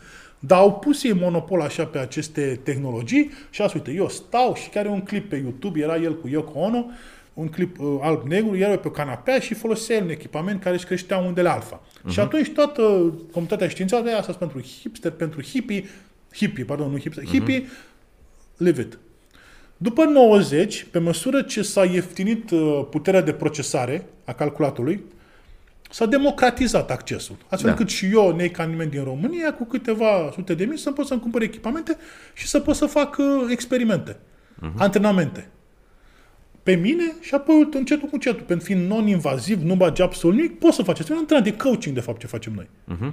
Însă este următorul tip de coaching, cu monitorizarea undelor cerebrale astfel încât tu să poți să intri în anumite zone și să poți să accesezi resurse interioare pe care nu le, la care nu ai avut acces. Neuroplasticitatea este conceptul de bază pe care se fundamentează ce facem noi, care se bazează pe trei mari piloni. Neurogenesis, crearea de noi neuroni, și am dovedit asta că se poate face la orice vârstă, făcând o femeie de 54 de ani să fie prezentă și să vorbească la 54 de ani. Chiar este, este și pe YouTube. Mai devreme am sunat mama Cameliei că vine la noi în fiecare săptămână. Este uluitor. Și ieri a venit uh, are și un centru de pentru copii cu probleme, pentru copii neurodiversi și a venit uh, o doamnă, nu știu, medic, whatever, și a spus ce ați făcut, Camelie? Nu vă se clipurile lor. Și ce uh-huh. ați mhm. făcut? Și ne că venit la mine. Nu știu, am, da. Doi, mielnizarea tecii, adică neuron mai rapid și trei, crearea de noi rețele neuronale, ergo alt om. Uh-huh. Asta facem noi. Este un concept, pentru că mai devreme a fost o întrebare pe uh, tema asta, este un concept care se numește continuitate psihologică. Am fost toată în tinerețile mele, acum trei ani când am început proiectul, în tinerețele proiectului, m-a invitat un domn la o emisiune și na, eram un pic mai naiv așa și credeam că tot ce zboară, că oamenii sunt foarte încântați că eu fac chestiile astea, că nu, n-a fost așa. Omul respectiv mă, mă invitase ca să-mi spună mie că ceea ce fac eu este rău, că strict continuitatea psihologică, ok, bine, hai să ne gândim puțin. Ce înseamnă continuitate psihologică? Cunosc conceptul acesta. De exemplu, tu ești, un, să spunem că nu ești căsătorit, ești un tânăr burlac, te duci, te plimbi, și la un moment dat găsești o femeie sau un bărbat, whatever, care îți pune capac. Bă, te îndrăgostești nasol. Te gândești numai la femeie, aia, stai, îi scrii poezii, îi cumperi flori. Tu nu mai ești ca înainte. Să uh-huh. pe tine. Bă, Doru, ce ai plătit, tată? Bă, ce cu tine? Bă, mergeam cu tine în oraș, da, beam până dimineața, bere, acum da. stai, te-a pus aia în cap, stai acasă în fiecare zi. Nu mai ești același. Aha. Nu mai e continuate psihologică. Și ce faci? Dai în judecată pe femeia respectivă pentru că ți-a schimbat viața? Nu mai, asta cu continuitatea psihologică este o poveste. Noi niciodată nu suntem la fel. Și odată la șapte ne schimbăm toate celulele din corp. Nu există continuitate psihologică în sensul că noi suntem tot timpul la fel. Cine este tot timpul la fel e mort. Da. De ce? Și Pentru nici că ăla. și acolo se Și acolo se, de, se degradează. E entropie da. și degradează creierul. Celulele. Se intră în putrefacție. Însă, continuitatea psihologică este o poveste foarte interesantă, deci un experiment foarte tare, pe scurt vă spun. Uh-huh. La un moment dat, cercetătorii descoperă, e una, una din cele mai importante teste din filozofie, din psihologie. Dacă există sau nu continuitate psihologică în sensul agreat. So, la un moment dat, niște cercetători descoperiseră cum să te teleportăm pe Marte. A, ce tare! Intri într-o cabină de teleportare și te trezești pe Marte. A, ce frumos! Însă, care era poluant, de fapt? Ei nu te teleportau, ci te omorau. Intrai și te omorau și te reconstituiau pe Marte. Și întrebarea se pune, mai ești aceeași persoană? Ai aceleași amintiri? Ai uh, aceleași emoții? Filozofică, exact, etică. filozofică, uh-huh, etică. Uh-huh. Ești același om? Dacă tu intri într-o cabină de teleportare, te omoară de fapt, dar te păcălesc că te-ai teleportat pe Marte, uh-huh. dar nu te teleporta. Tu arăți la fel, simți la fel, miști la fel, ai același Acolo, creier, da, dar te, ești același. Te, te reprintează 3D. Exact, uh-huh. ești același. E o copie. Poate fi o copie, poate fi altceva. E, e, e o discuție etică, filozofică. Exact. Și aici da. e vorba de continuitate psihologică. Asta e în cartea lui Harris. Sam Harris. Um, foarte cool. Conceptul ăsta, nu să de unde e. Uh-huh. Testul ăsta de etică, de fapt. La noi, spre noi nu, nu schimbăm asta, ci pur și simplu te ajutăm pe tine să poți să deblochezi niște canale uh-huh. la care nu ai avut acces. De ce? Creierul are două pedale de accelerație, supraviețuire și evoluție. De cele mai multe ori apasă pedala de accelerație pe supraviețuire și nu mai rămâne pentru evoluție. Da. Noi schimbăm. Costin, ai fost la MIT. Da. Ai studiat neuroscience pentru leadership. Da. În ce fel poți, poate ceea ce faceți voi, să ajute oamenii să fie lideri mai buni. Sau să fie lideri, pentru că noi avem manageri care se cred lideri și de multe, de multe ori nu sunt lideri. Adică nu Se sunt oameni... numesc vătafi. Vătafi, jupâni, șefi. Biciu. Da, eu le zic leadership de multe ori. în ce fel pot oamenii ăștia care vor să conducă oameni să se transforme uh, folosind tehnologia asta? Două cuvinte. Inteligență emoțională. Ok. Majoritatea... O mică poveste. Îmi plac foarte Mhm. mult poveștile. Adevărate. E o poveste adevărată foarte tare despre un jurnalist care tot primea scrisori, poți să dea pe Google, e, și, Mhm. e un articol, e destul de faimos. Tot primea scrisori de la un deținut în Statele Unite. Mhm. O dată, el era din Europa, o dată, două ori, trei ori, până la urmă, am primit vreo 30 de scrisori, hai mă să văd, să văd ce-i cu ăsta. S-a dus acolo un uh, penitenciar și a zis, bă, care e faza când tot îmi trimiți, ce tot vrei? Bă, uite care e faza. Eram într-un bar, îmi băteam cu unul, i-am dat un pumn, a căzut, a murit. Avocatul meu mi-a spus to plead insanity, ca să fiu, să fiu declarat nebun. Am făcut Adică asta. să, să te declari uh, Da. da, inconștient sau, mă rog, cu probleme Whatever. da, nebun. Ideea e că l-au băgat la azilul de nebuni. Mhm. Problema e că el nu era. Însă, nu mai dădeau drumul. Nu mai putea să-l ducă. El vrea să ducă la un penitenciar normal. și înțeles. atunci ăsta, opa, hai să vedem. Și s-a dus jurnalistul și a luat un test din ăla ca să vadă dacă e nebun sau nu. Dacă, putea, dacă el era internat acolo, putea să iasă. Nu putea să iasă. Nici el nu putea să iasă. Deci el dacă ar fi fost internat acolo, n-ar fi putut să iasă. Dacă răspundea la întrebările alea. Și a zis, opa, we may have something here. Și a început să facă teste. Nimeni din oamenii pe care îi chestiona, Nu, foarte n-ar fi puțin, putut nu să ar fi iasă putut să din iasă de acel acolo. azil. Aha. Opa, ce interesant, foarte interesant. Și atunci a fost să fac o cercetare pe lideri. Lideri autentici, puternici, strong, oh, intră prin pereți. Dar vedem ce cu ăștia. Și i-a păcălit pe mulți dintre ei că îl face un elogiu, un um, articol în care să-i elogieze, să-i, să-i flateze pe ei. Și a fost, țin minte, am citit acum, cred, vreo 5-6 ani articolul ăsta, o număr foarte bună. Uh, era o la unul acasă și avea un, perete, un tablou imens de 3 metri în care el ținea așa, era super mușos și ținea cu uh, mâinile un taur. Uh-huh. Puternic, el omul. Lider, avea, nu știu, o companie foarte mare, miliardar. Da. Cum vedem pozele cu, tra- cu Putin, nu? Călărind un urs. Din asta așa. Exact. Și s-a dus acolo și le-a dat niște teste. Unde era la 80% din toți ei erau psihopați. Basically. Ce înseamnă ești psihopat? Adică să nu te intereseze de emoțiile celorlalți, să mergi pe direcția ta, Exact. să nu te intereseze. Exact. exact. Și am zis, opa, deci în, ca să reușești trebuie să fii psihopat, nu? Da, în vechea ordine. Uh-huh. În sistemul ăla în care distrugi tot și asta a fost și închizi. În noua ordine, cu ghilimele de rigoare ordine, în pe care noi ne dorim, în care tot oamenii, lideri sunt asertivi, empatici și toate astea, ai nevoie de inteligență emoțională. Adică să poți să ai un echilibru. Să poți să înțelegi, băi, Să care e ascult rolul pe meu? ceilalți, Este o exact. carte foarte tare pe care vă recomand, se numește King, Warrior, Magician, Lover. Pentru bărbați și femei, ca să înțeleagă bărbații. Uh-huh. Sunt mai ușor de înțeles. Cum? Acolo arată ip- ipostazele bărbatului. Și spune de ce suntem noi niște băieței care caută să schimbe mama. Pentru că n-am avut ritualul de inițiere, mai e și altă carte foarte tare, trebuie să fie în tolba oricălui bărbat, o, eroul cu o mie de chipuri, al lui Joseph Campbell. Și mai e încă o carte, trei cărți pentru bărbați recomand. Era David Deida, Calea bărbatului superior. Este un sexolog evreu, din, cred că din Israel. Foarte tare. Deci, King Warrior Magician Lover, Joseph Campbell, em- o erou cu o mie de chipuri și David Deida, uh, Calea bărbatului superior. Și asta trei cărți îți explică și femeilor și bărbaților cine suntem noi de fapt, bărbații, în ziua de azi. Uh-huh. Niște băieței care caută după mame, schimbă mamele, whatever, soții, amante, o- ce găsesc pe acolo, ce au pe acasă, și e, e pissing contest. Mă refer la lideri. Cine Cine face mai, la speed, distanță, mai, exact. mai lung. Exact. Asta e de fapt. Zice că noi nu avem ritualul de inițiere, de fapt. Noi nu am trecut printr-un ritual de inițiere în care să ne maturizăm. Și acum ne trezim tot felul de băieței să trezesc pe diferite funcții, cu foarte multă putere. Și ce fac? Faci ce face un adolescent? Începe să arate Și arată mușchi. mușchii, da. Și începe să dea... De fapt, în, carte, în cărțile astea, trăgând așa o... Uh-huh. Ne spune așa, bărbatul adevărat, liderul adevărat este unul care crește în jurul lui, o ajută, uh-huh. îi ajută să crească, îi protejează, îi protejează ca să nu, nu ia pe ceilalți ca niște dușmani. Își asumă rolul de protector, însă un factor catalizator de creștere, de bunăstare. Ăsta este un lider adevărat. Dar pentru asta e important să fii tu matur, că să fii inteligent emoțional. Noi nu avem așa Un ceva. atribut care seamănă cu un atribut al unei mame. Exact. Mama își crește copilul. Mama îi crește pe cei care sunt mai... îi protejează, nu pe copii. îi- Depinde cum. Depinde cum, pentru că mama Exact, face poți să asta fii sau- mamă posesivă, care să impună copilului să arate într-un fel, nu? Da, da, Sau e poți să fii o diferență mamă între responsabilă. mama, fun- rolul mamei și funcționează și rolul tatălui, Sigur un că da. lider. Pentru că dacă, de exemplu, și așa sunt foarte multe, am făcut foarte multe constelații organizaționale. Am lucrat Mhm. uh-huh. înainte să, până prin 2019, am făcut vreo 400, adică m-am distrat destul de mult.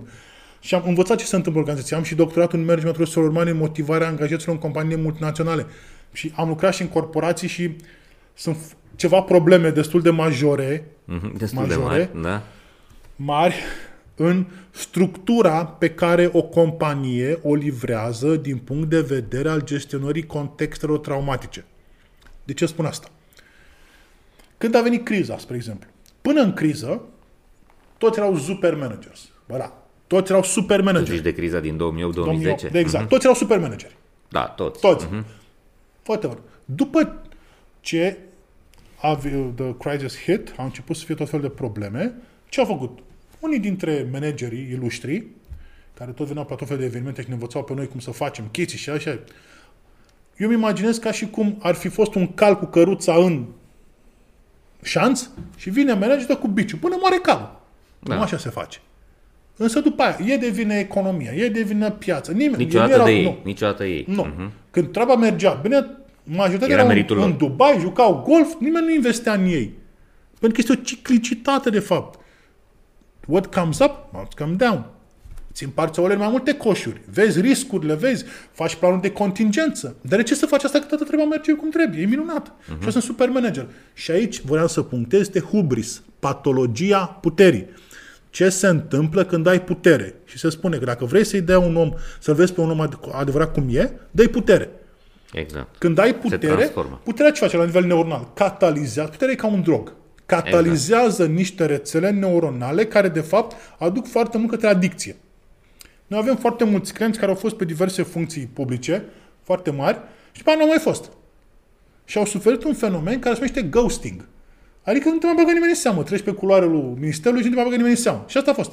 Da, da, da. Și da, atunci, și am, am stat, am, am discutat cu foarte mulți clienți pe zona asta și am zis, bă, ce se întâmplă? Că mie îmi place să cercetez, să scriu, să mă uit, să, uh-huh. sunt curios, foarte curios. Și m-am prins, cred eu. Să ne imaginăm că disfuncțiile persoanei, traumele, toate astea sunt ca niște găuri, crevași așa, ok? Uh-huh. Te uite sus așa, niște găuri, dealuri, whatever, nu e nimic de deluros, așa, totul super ciudat. Când te unge divinitatea cu puterea Funcție, respectivă cu și putere, vin aha. frumos și mai bagă ea și drapelul în fața ta și alte chestii, minunat, gata. Ce zic, e ca un fel de um, gel tămăduitor care acoperă tot. Mhm. Și totul e plan, e frumos, e minunat. Băi, tu ești perfect. Mergi Da. da. noaptea, vine, te ia șofer. Ai sentimentul că e meritul tău. Secretara, elegant, uh-huh. frumos, face cafeaua, te duci la ședințe să trăiți, bună ziua, vă dăm cuvântul, poftiți domnul, poftiți doamna. Și e minunat. Gelul ăla e acolo. Acoperă uh-huh. toate asperități, nu mai vezi nimic. E minunat, uh-huh. băi, sunt perfect. Deci sunt o formă perfectă, darul lui Dumnezeu pe pământ, ca eu sunt pe tot. Și creierul uită că de fapt ești acolo și o să pleci. Când se întâmplă asta, că se întâmplă la un moment dat, gelul ăla e scos deodată, bang. Și tu vezi toată Prăpastia, toate prăpastia, prăp- care între timp șirul de prăpăstii, s-a, da. și acut, s-a și adâncit. Uh-huh. Și atunci, bă, ce facem aici? Păi stai, boss, că tu ai fost 3 ani de zile sau 4 ani cât ți-a fost mandatul sau alte chestii și ai tot pus acolo. Și nu te-ai uitat către tine. Uh-huh. Dar sub, e ca și cum, de exemplu, îți pui niște dinți nea faci, habar n-am, și în spate putrezesc că e adevărați. Uh-huh. Și când ți-a dat jos placa respectivă, nu mai ai dinți. Da. Pentru că nu te mai interesat, că tu erai frumos, erai în oglindă, făceai elegant. Asta se întâmplă și asta este hubris, patologia puterii. Iar această putere este o validare iluzorie din partea celorlalți. Când este Mhm. scoasă, te trezești în pielea goală, cum ești tu de fapt. Deci tu spui că puterea este un drog pentru creier Da, cu care siguranță. te face să uiți de cine te- ești, Nu, uiți de să- problemele tale. Și, și de problemele cortexul prefrontal, imaginația, care e ceea ce ne separă mie de animale, de fapt, proiectează tale. Aha. Și de când erai tu copil visai. Vezi, mă, și spui, Mărie, tu nu m-ai iubit, bă, uite ce am ajuns eu, vezi? Uh-huh. Pac, frumos, Am înțeles. mergi pe lângă ea, te duci la școală, că te invită.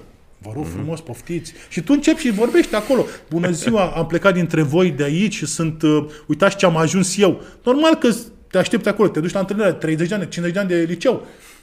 Domnul, de- vă rog, poftiți, se poate. Și uite ce am ajuns. Dar de fapt e iluzoare, că nu ai ajuns nimic, că e doar o chestie pe care nu tu ai creat. Alții ți-au dat și ți-o să o iei înapoi. Ok. Costin, ai vorbit la un moment dat despre diverse stări ale creierului, da? Da. Despre alfa, ai menționat asta și ai adus Sunt un... cinci, dacă îmi permis să spun. Ok, ia. Delta, teta, alfa, beta și high beta sau gamma. Și le luăm pe rând. E foarte important de spus. Delta este somnul profund. Ok. În delta trebuie să stai, este important, nu trebuie, este important să stai minim 45 de minute pe noapte, pentru că acolo se elimină deșeurile neuronale. În momentul în care nu se întâmplă asta, cum spun americanii, they pile up, se adună gunoaiele. Uh-huh. Și atunci, asta este o disfuncție foarte, foarte mare pentru creier. Trebuie să aducă energie din alte zone ale creierului, astfel încât să stingă incendiul ăsta, văduvind zonele respective de energie necesară pentru a putea funcționa optim. De asta când te trezești dimineața și te trezești obosit. De ce? Păi e simplu, creierul tău s-a împrumutat de energie de peste zi ca să poată să elimine disfuncția din noapte. Am din deep înțeles. sleep. Aha. Și de aia, în deep sleep, se pot întâmpla cele mai nasoale chestii. AVC, multe. Tinnitus mi-a apărut mie în deep sleep. Deci avem deep sleep. După aia, un, uh, delta, 1,4 Hz.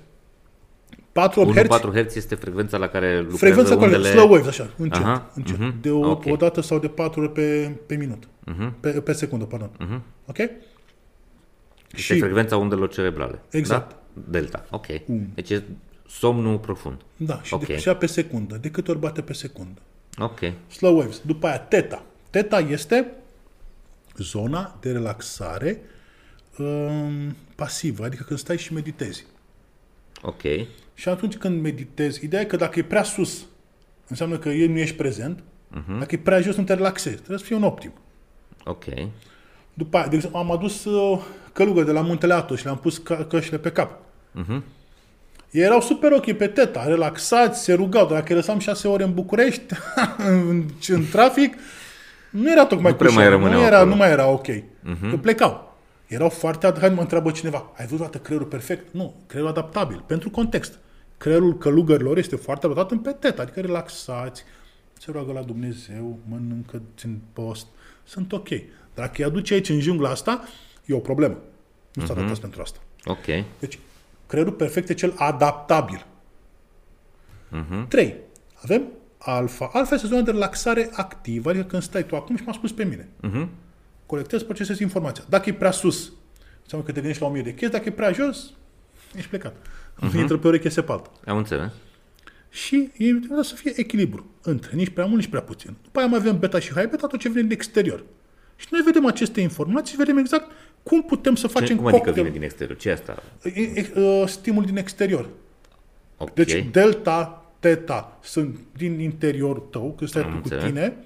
Alfa e un buffer zone, o zonă tampon între tine și exterior. Beta, high beta, stimul din exterior. Se ocupă cu stimul din exterior, vitezele foarte mari.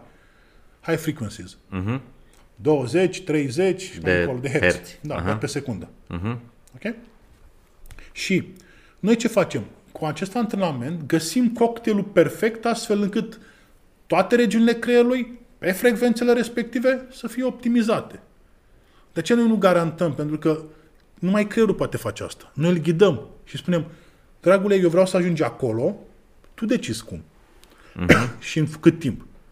De asta este non-invaziv și nu are efect advers, pentru că noi rugăm creierul, spunem, pune într-un joc. A- Asta e soluția. Am găsit o soluție să comunicăm cu el, cu Duhul blândeții, să ne, să-l seducem, Am înțeles. să, să nu-l forțăm.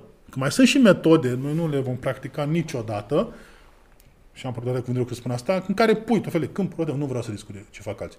Dar noi îl rugăm frumos, astfel încât să și se păstrează rețelele neuronale. Creierul să asta, ok, e bine.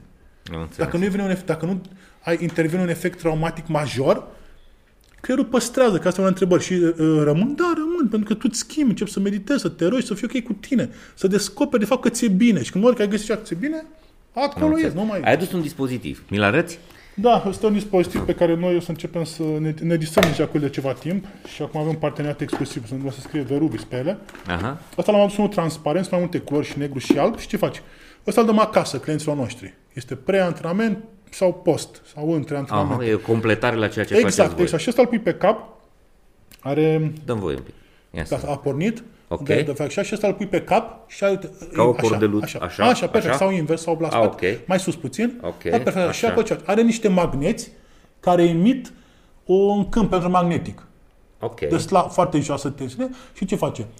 Îți uh, ajută creierul să se relaxeze, dacă vrei să, dacă vrei să meditezi, apeși meditate și emit niște Deci tu unde... îi dai o anume frecvență. Exact, de exemplu, uite, ți-am E explicat un cu device pe frecvențele. care îl controlezi din ce? Din Dintr-o telefonul aplicație, mobil, din dintr-o telefon aplicație. mobil, da. Ok. Și se încarcă de la laptopul ăsta.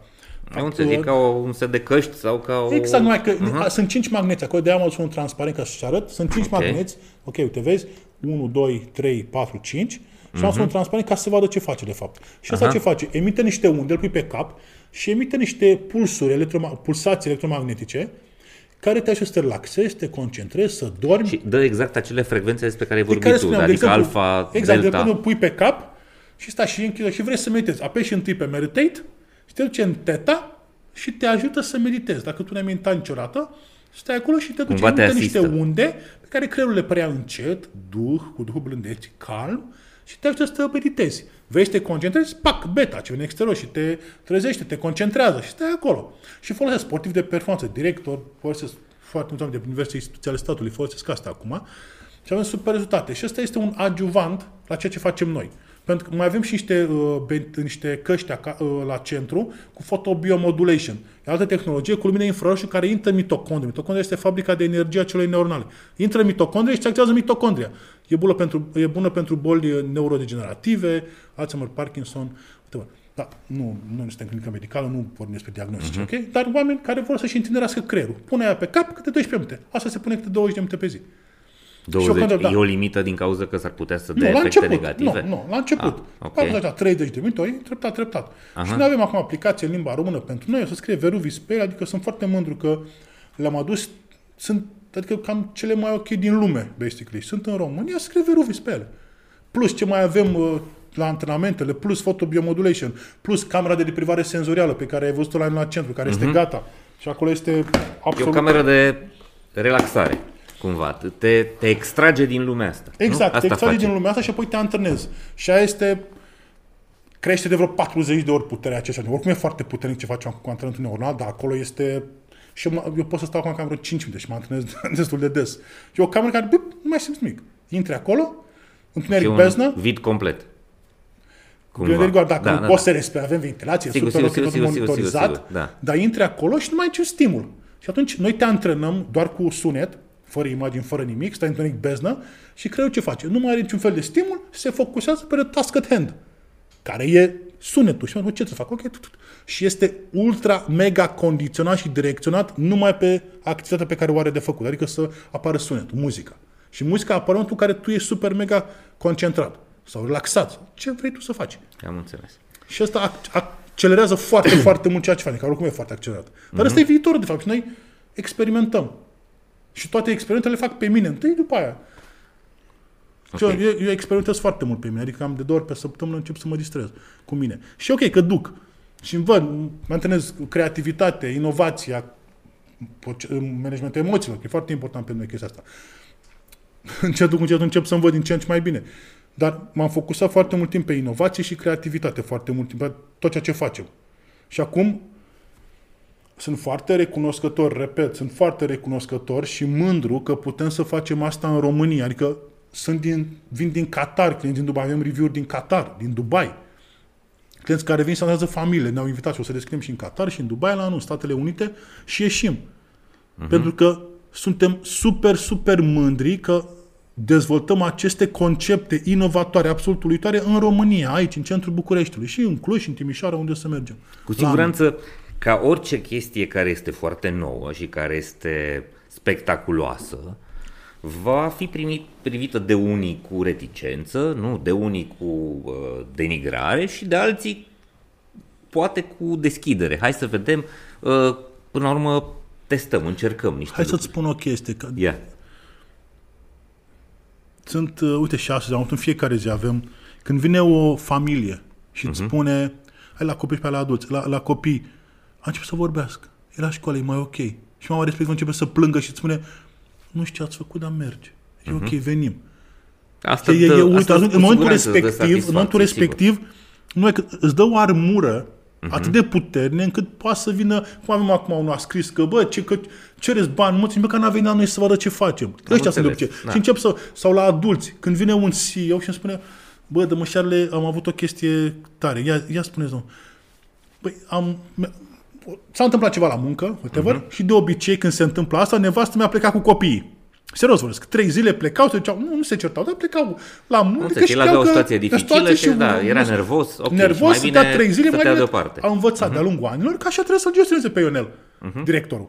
Că Ionel, directorul, când vine aia, știe că s-a întâmplat de o dată pe an sau de două ori se întâmplă, Perioade dificile, bugetare, lucruri de genul face ăsta. chestii, vine pe acasă, mănâncă, înjură, pleacă, n-are nimic, e ok, dar după și revine după patru zile. Aha.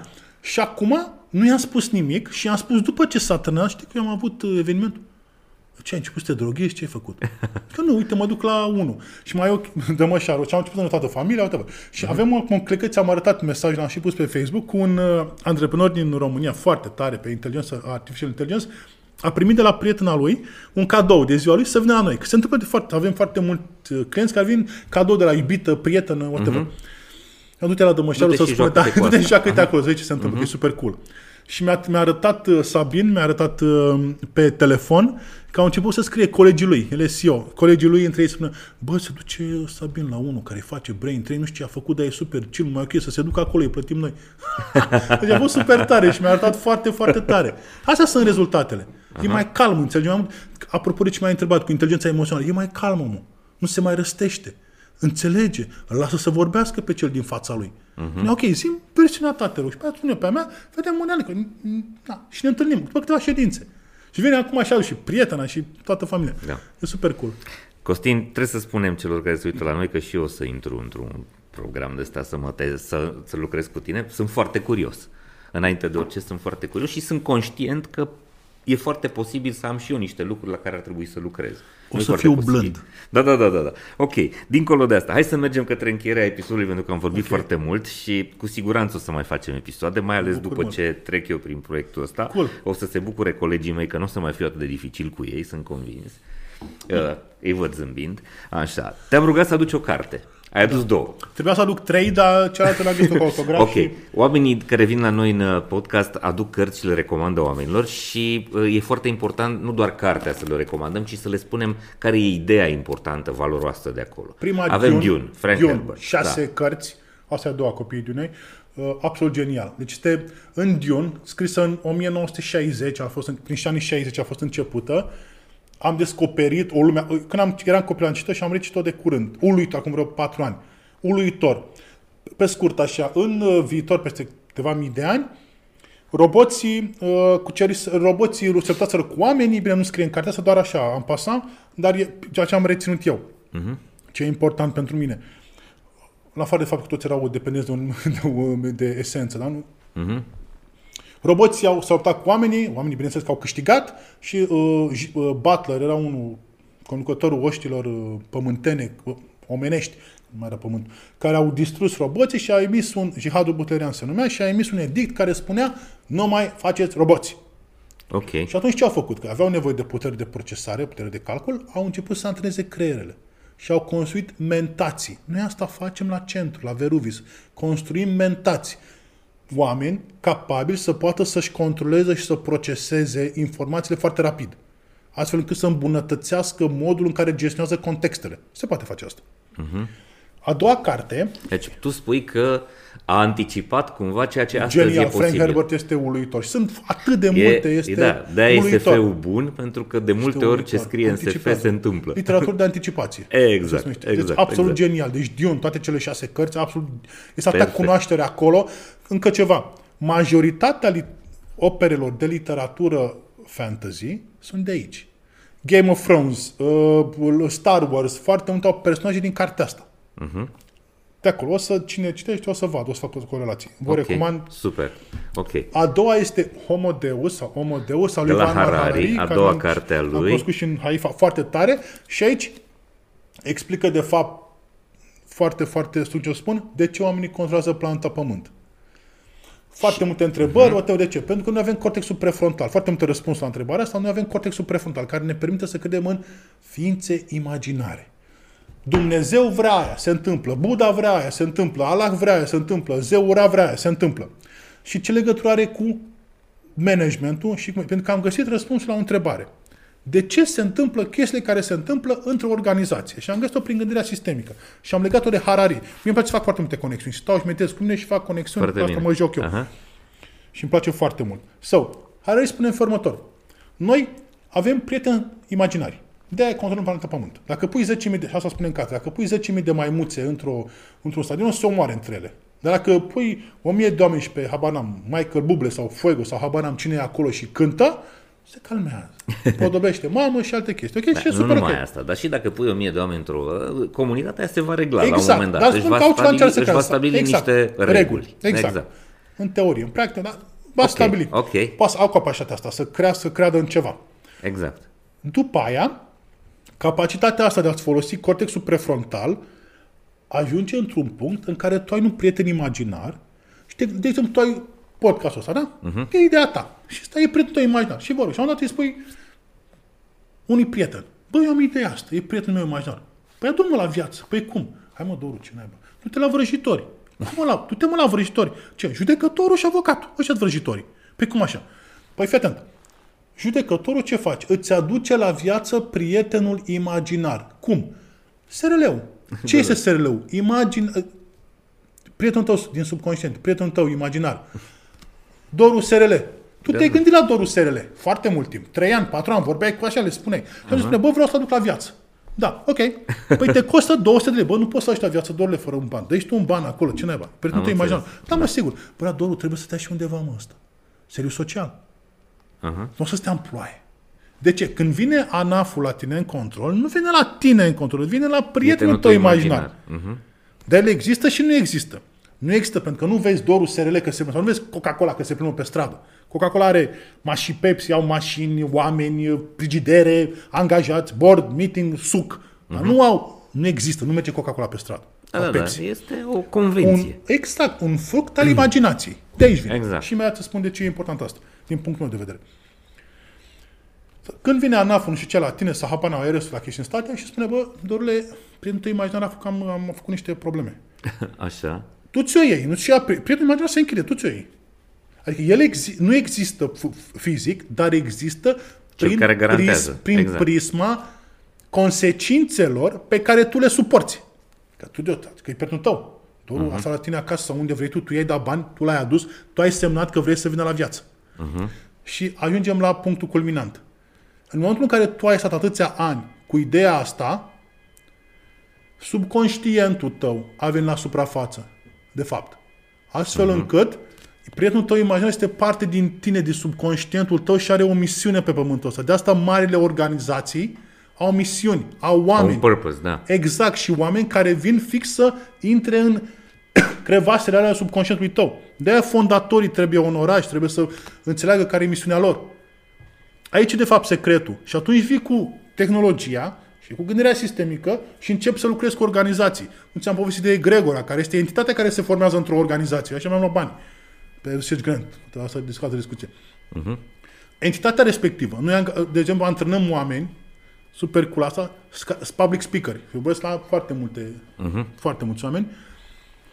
Și noi învățăm cum să se conecteze, de fapt, cu, cu publicul. publicul. Cum uh-huh. că e brainwave intrăm în sincronizare neuronală. Iar el, clientul, să-și sincronizeze rețelele neuronale cu toate rețelele neuronale ale celor din sală. Asta e carisma, de fapt. Să știi să simți, să vezi. Și asta antrenăm noi. Se poate antrena. Cu exemple okay. super cool. Am înțeles. Și deci... ultima carte este Max Tegmark Life 3.0. N-am adus-o, din păcate, uh-huh. absolut genial la MIT Sound, uluitor, despre viitorul inteligență artificială. Eu nu cred nici în VR, cred în inteligență artificială, dar mai mult cred în creierul uman care poate fi optimizat și depășește în pasant inteligența artificială. Ok, te provoc un pic. Zi. Uh, Harari în cartea asta mai spune ceva. Te rog. Spune că noul om este un om upgradat. Da. Este un om care începe să integreze tehnologie. Da. Nu mai mai pui un chip, îți mai pui o, o picior, o, mână, picior, o inimă, da, da. da o da. mână bionică dacă da. îți lipsește și că această nouă rasă umană evoluată tehnologic, specie, da? da, specie, da, va ajunge să domine planeta pentru că va fi mai capabilă decât cea existentă da. și o să uh, o elimine. Harari merge pe, se numește uh, Dilema Conquistadorului. Uh-huh. Conquistadorii, și mai e o carte foarte cool pe care o Metropolis, absolut ultra, am terminat-o zilele trecute, în care explică exact ce au făcut conquistadorii. Că s-au dus și cu 900 de oameni au măcelărit 90 de mii. Ultor, pentru că erau foarte agresivi, răi. Oamenii când evoluează, nu au nevoie să fie răi. Protejează, nări, de, hrănesc.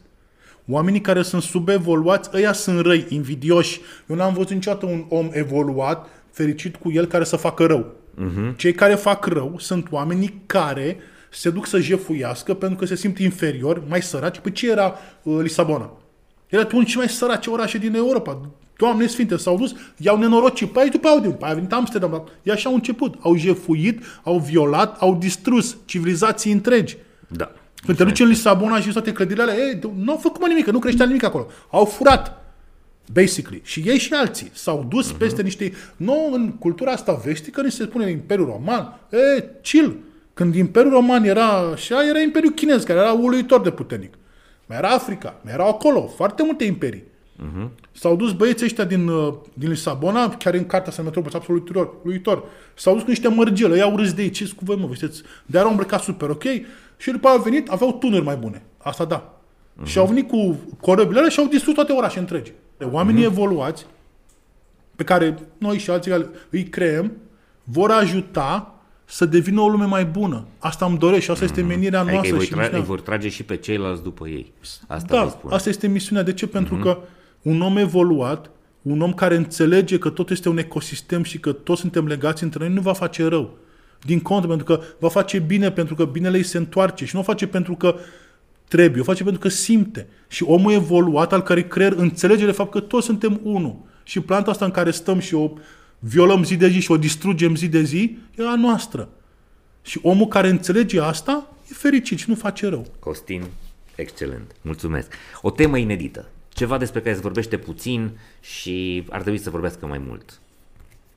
Ce ai propune tu? Mi-a venit în minte acum. Yeah. Tu știi că scuze cacofonia, Cleopatra este mai aproape de invenția Bitcoinului decât de uh, apariția uh, nu știu, uh, uh, Egiptului antic. Cleopatra Cleopatra, regina. Cleopatra, regina. Da, așa. Marcus sau whatever, cu uh, uh-huh. um, poveste cu similor și asta. Regina uh, Egiptului e mai aproape, cronologic vorbind, de apariția Bitcoin decât de apariția Egiptului antic. Asta în sensul că Egiptul era mult mai vechi Mult mai vechi. Ei aveau cercetători, egiptenii aveau cercetători, arheologi, care studiau Egiptul antic. Uh-huh. adică asta este o temă pe care noi nu prea o exploatăm. Tu spui că acolo există o civilizație Doamne, mult sfinte. mai veche și mult și mai pricepută. acolo este pentru mine, cred eu, era manualul de instrucțiune al creierului. Uh-huh. Asta, asta, asta mă fascinează pe mine acum și caut și cât am, când am timp mă informez și cumpăr cărți și mă duc și intru pe forumuri. Mă interesează să văd, de, știu de ce s-a pierdut, în Europa și asta, văd, nu mai contează, dar mă interesează să văd ce anume au făcut oamenii, că noi am făcut piramidele, nu au venit extraterestri, noi am făcut toate astea. Avem la noi, în noi, în creier, avem atâta putere și atâta cunoaștere pe care o ignorăm și o aruncăm, uh-huh încât ne merităm soarta. Crezi că încă știm mult prea puțin? E limpede asta, nu? Am uitat. A, okay, am uitat, deci am, am uitat. uitat. Nu că nu știm ce. E limpede că știi, astăzi știm mult mai puțin decât am putea să știm și cu siguranță pe măsură ce evoluăm descoperim dimensiuni noi, redescoperim. descoperim Ok. Red, asta este părerea că redescoperim pentru că uh-huh. instrumentul ăsta uluitor știe.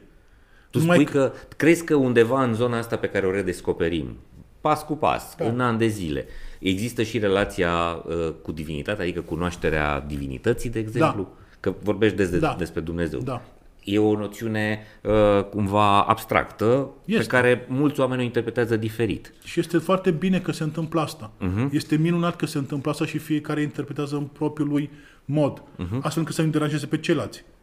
Însă relația pe care o ai tu, din punctul meu de vedere, profan, uh-huh. ale ce mai citești și eu, ce mai stau pe la, uh-huh. pe la mănăstiri, și experiențele mele mai ciudățele, Dumnezeu e la mine. Și mă duc și la biserică, mă duc, nu foarte des cât aș dori, însă mă duc. Și acolo descoper ceva, însă pot să descoper dacă stau acasă, cu mine.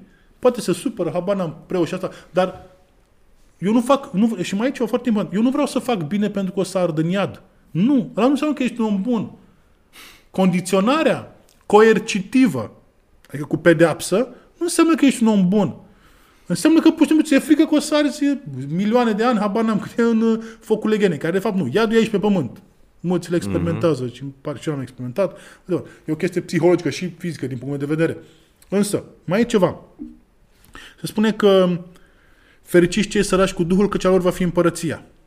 Din punctul meu de vedere, again, profan, ce, uh-huh. ce mhm. citesc, este fericiți cei săraci, virgulă, căci cu Duhul va fi a lor împărăția. Adică dacă ești sărac și ai Duh, adică ambiție, putere, te duci, poți să moștenești împărăția lui Dumnezeu. Adică să evoluezi. Dar nu este puterea. Și e aici. Uh-huh. Trupul urmează creierul. Este pictura celebră, nu mai țin minte cine, scuză, uh-huh cu atingerea lui Dumnezeu, când stă uh, Dumnezeu și întinde degetul lui Adam. Că, cred că e Leonardo, cred că e S-ar putea, da, nu știu. Posibil. Sau Michelangelo, mm-hmm. nu mhm. știu. Și Michelangelo, în cine și uh, acolo, de fapt, și-au dat seama acum câțiva ani că, de fapt, este creierul uman. Ăsta este secretul pe care îl ascunsese pictorul în Capela Sixtina. Este creierul uman, acolo este Dumnezeu. Și este cerebelum cu tot, cu cortexul prefrontal și în cortexul prefrontal aici, care de fapt ce ne separă prin animale, este Dumnezeu care ți întinde degetul. Ăla e de fapt secretul. Se știa acum 500 de ani în renaștere. Și pentru mine este uluitor să văd zi de zi cum misiunea pe care am primit-o, că eu sunt, fiind un vehicul. Nu fac eu, sunt vehicul. Uh-huh. Ce am de mine, am grijă de corpul meu să fiu ok, de mintea mea să fiu ok, să nu iau pe câmpii, să pot să trec pe toate ce sunt, că avem foarte mulți clienți și foarte multe cazuri și, și am grijă de mine, dar sunt un vehicul. Eu așa mă protejez și am învățat să mă protejez cu gândirea asta, cum era să mă protejez de hubris. Că nu de la mine. Cum spunea, de exemplu, cum era zeița uh, inspirației. Uh, Talia. Grecia uh-huh. așa spuneau și romani. Bă, a venit zeița peste mine. Eu, frate, poate să vină, poate să nu mai vină. Dar nu de la mine. Avea și la mine, nu de la mine chestia asta. Eu fac tot ce pot ca să ajut cât mai mulți oameni. Și să creăm, să ieșim, să facem România să fie mândră de noi. În, pentru toată lumea asta. Și să ajutăm cât mai mulți oameni. Însă nu de la mine. S-a întâmplat. Am muncit, am trecut pe acolo, am crescut, am creat, am făcut. Însă nu sunt atât de arogant încât să spun, bă, de la mine. Nu, Dumnezeu mi-a dat misiunea asta, o îndeplinesc. Când o să mor eu într-o, într-o zi, o să știu că am făcut bine. Și indiferent de mă duc de aici, va fi un loc bun pentru că am făcut bine. N-are cum să fie rău. Indiferent ce și indiferent în ce crezi. Poate să fie nimic. Nu mai contează indiferent că mi-am făcut treaba pe pământul ăsta și l-am lăsat un pic mai bun decât atunci când am venit. De ce? Că folosesc asta. Da. Costin, mulțumesc tare mult. Mulțumesc A fost o discuție incredibilă. Eu rămân cu o idee că de noi depinde să evoluăm, că de noi depinde să ne folosim mintea pentru a face bine și ă, de noi depinde să fim mai buni mâine, muncind cu noi zi de zi.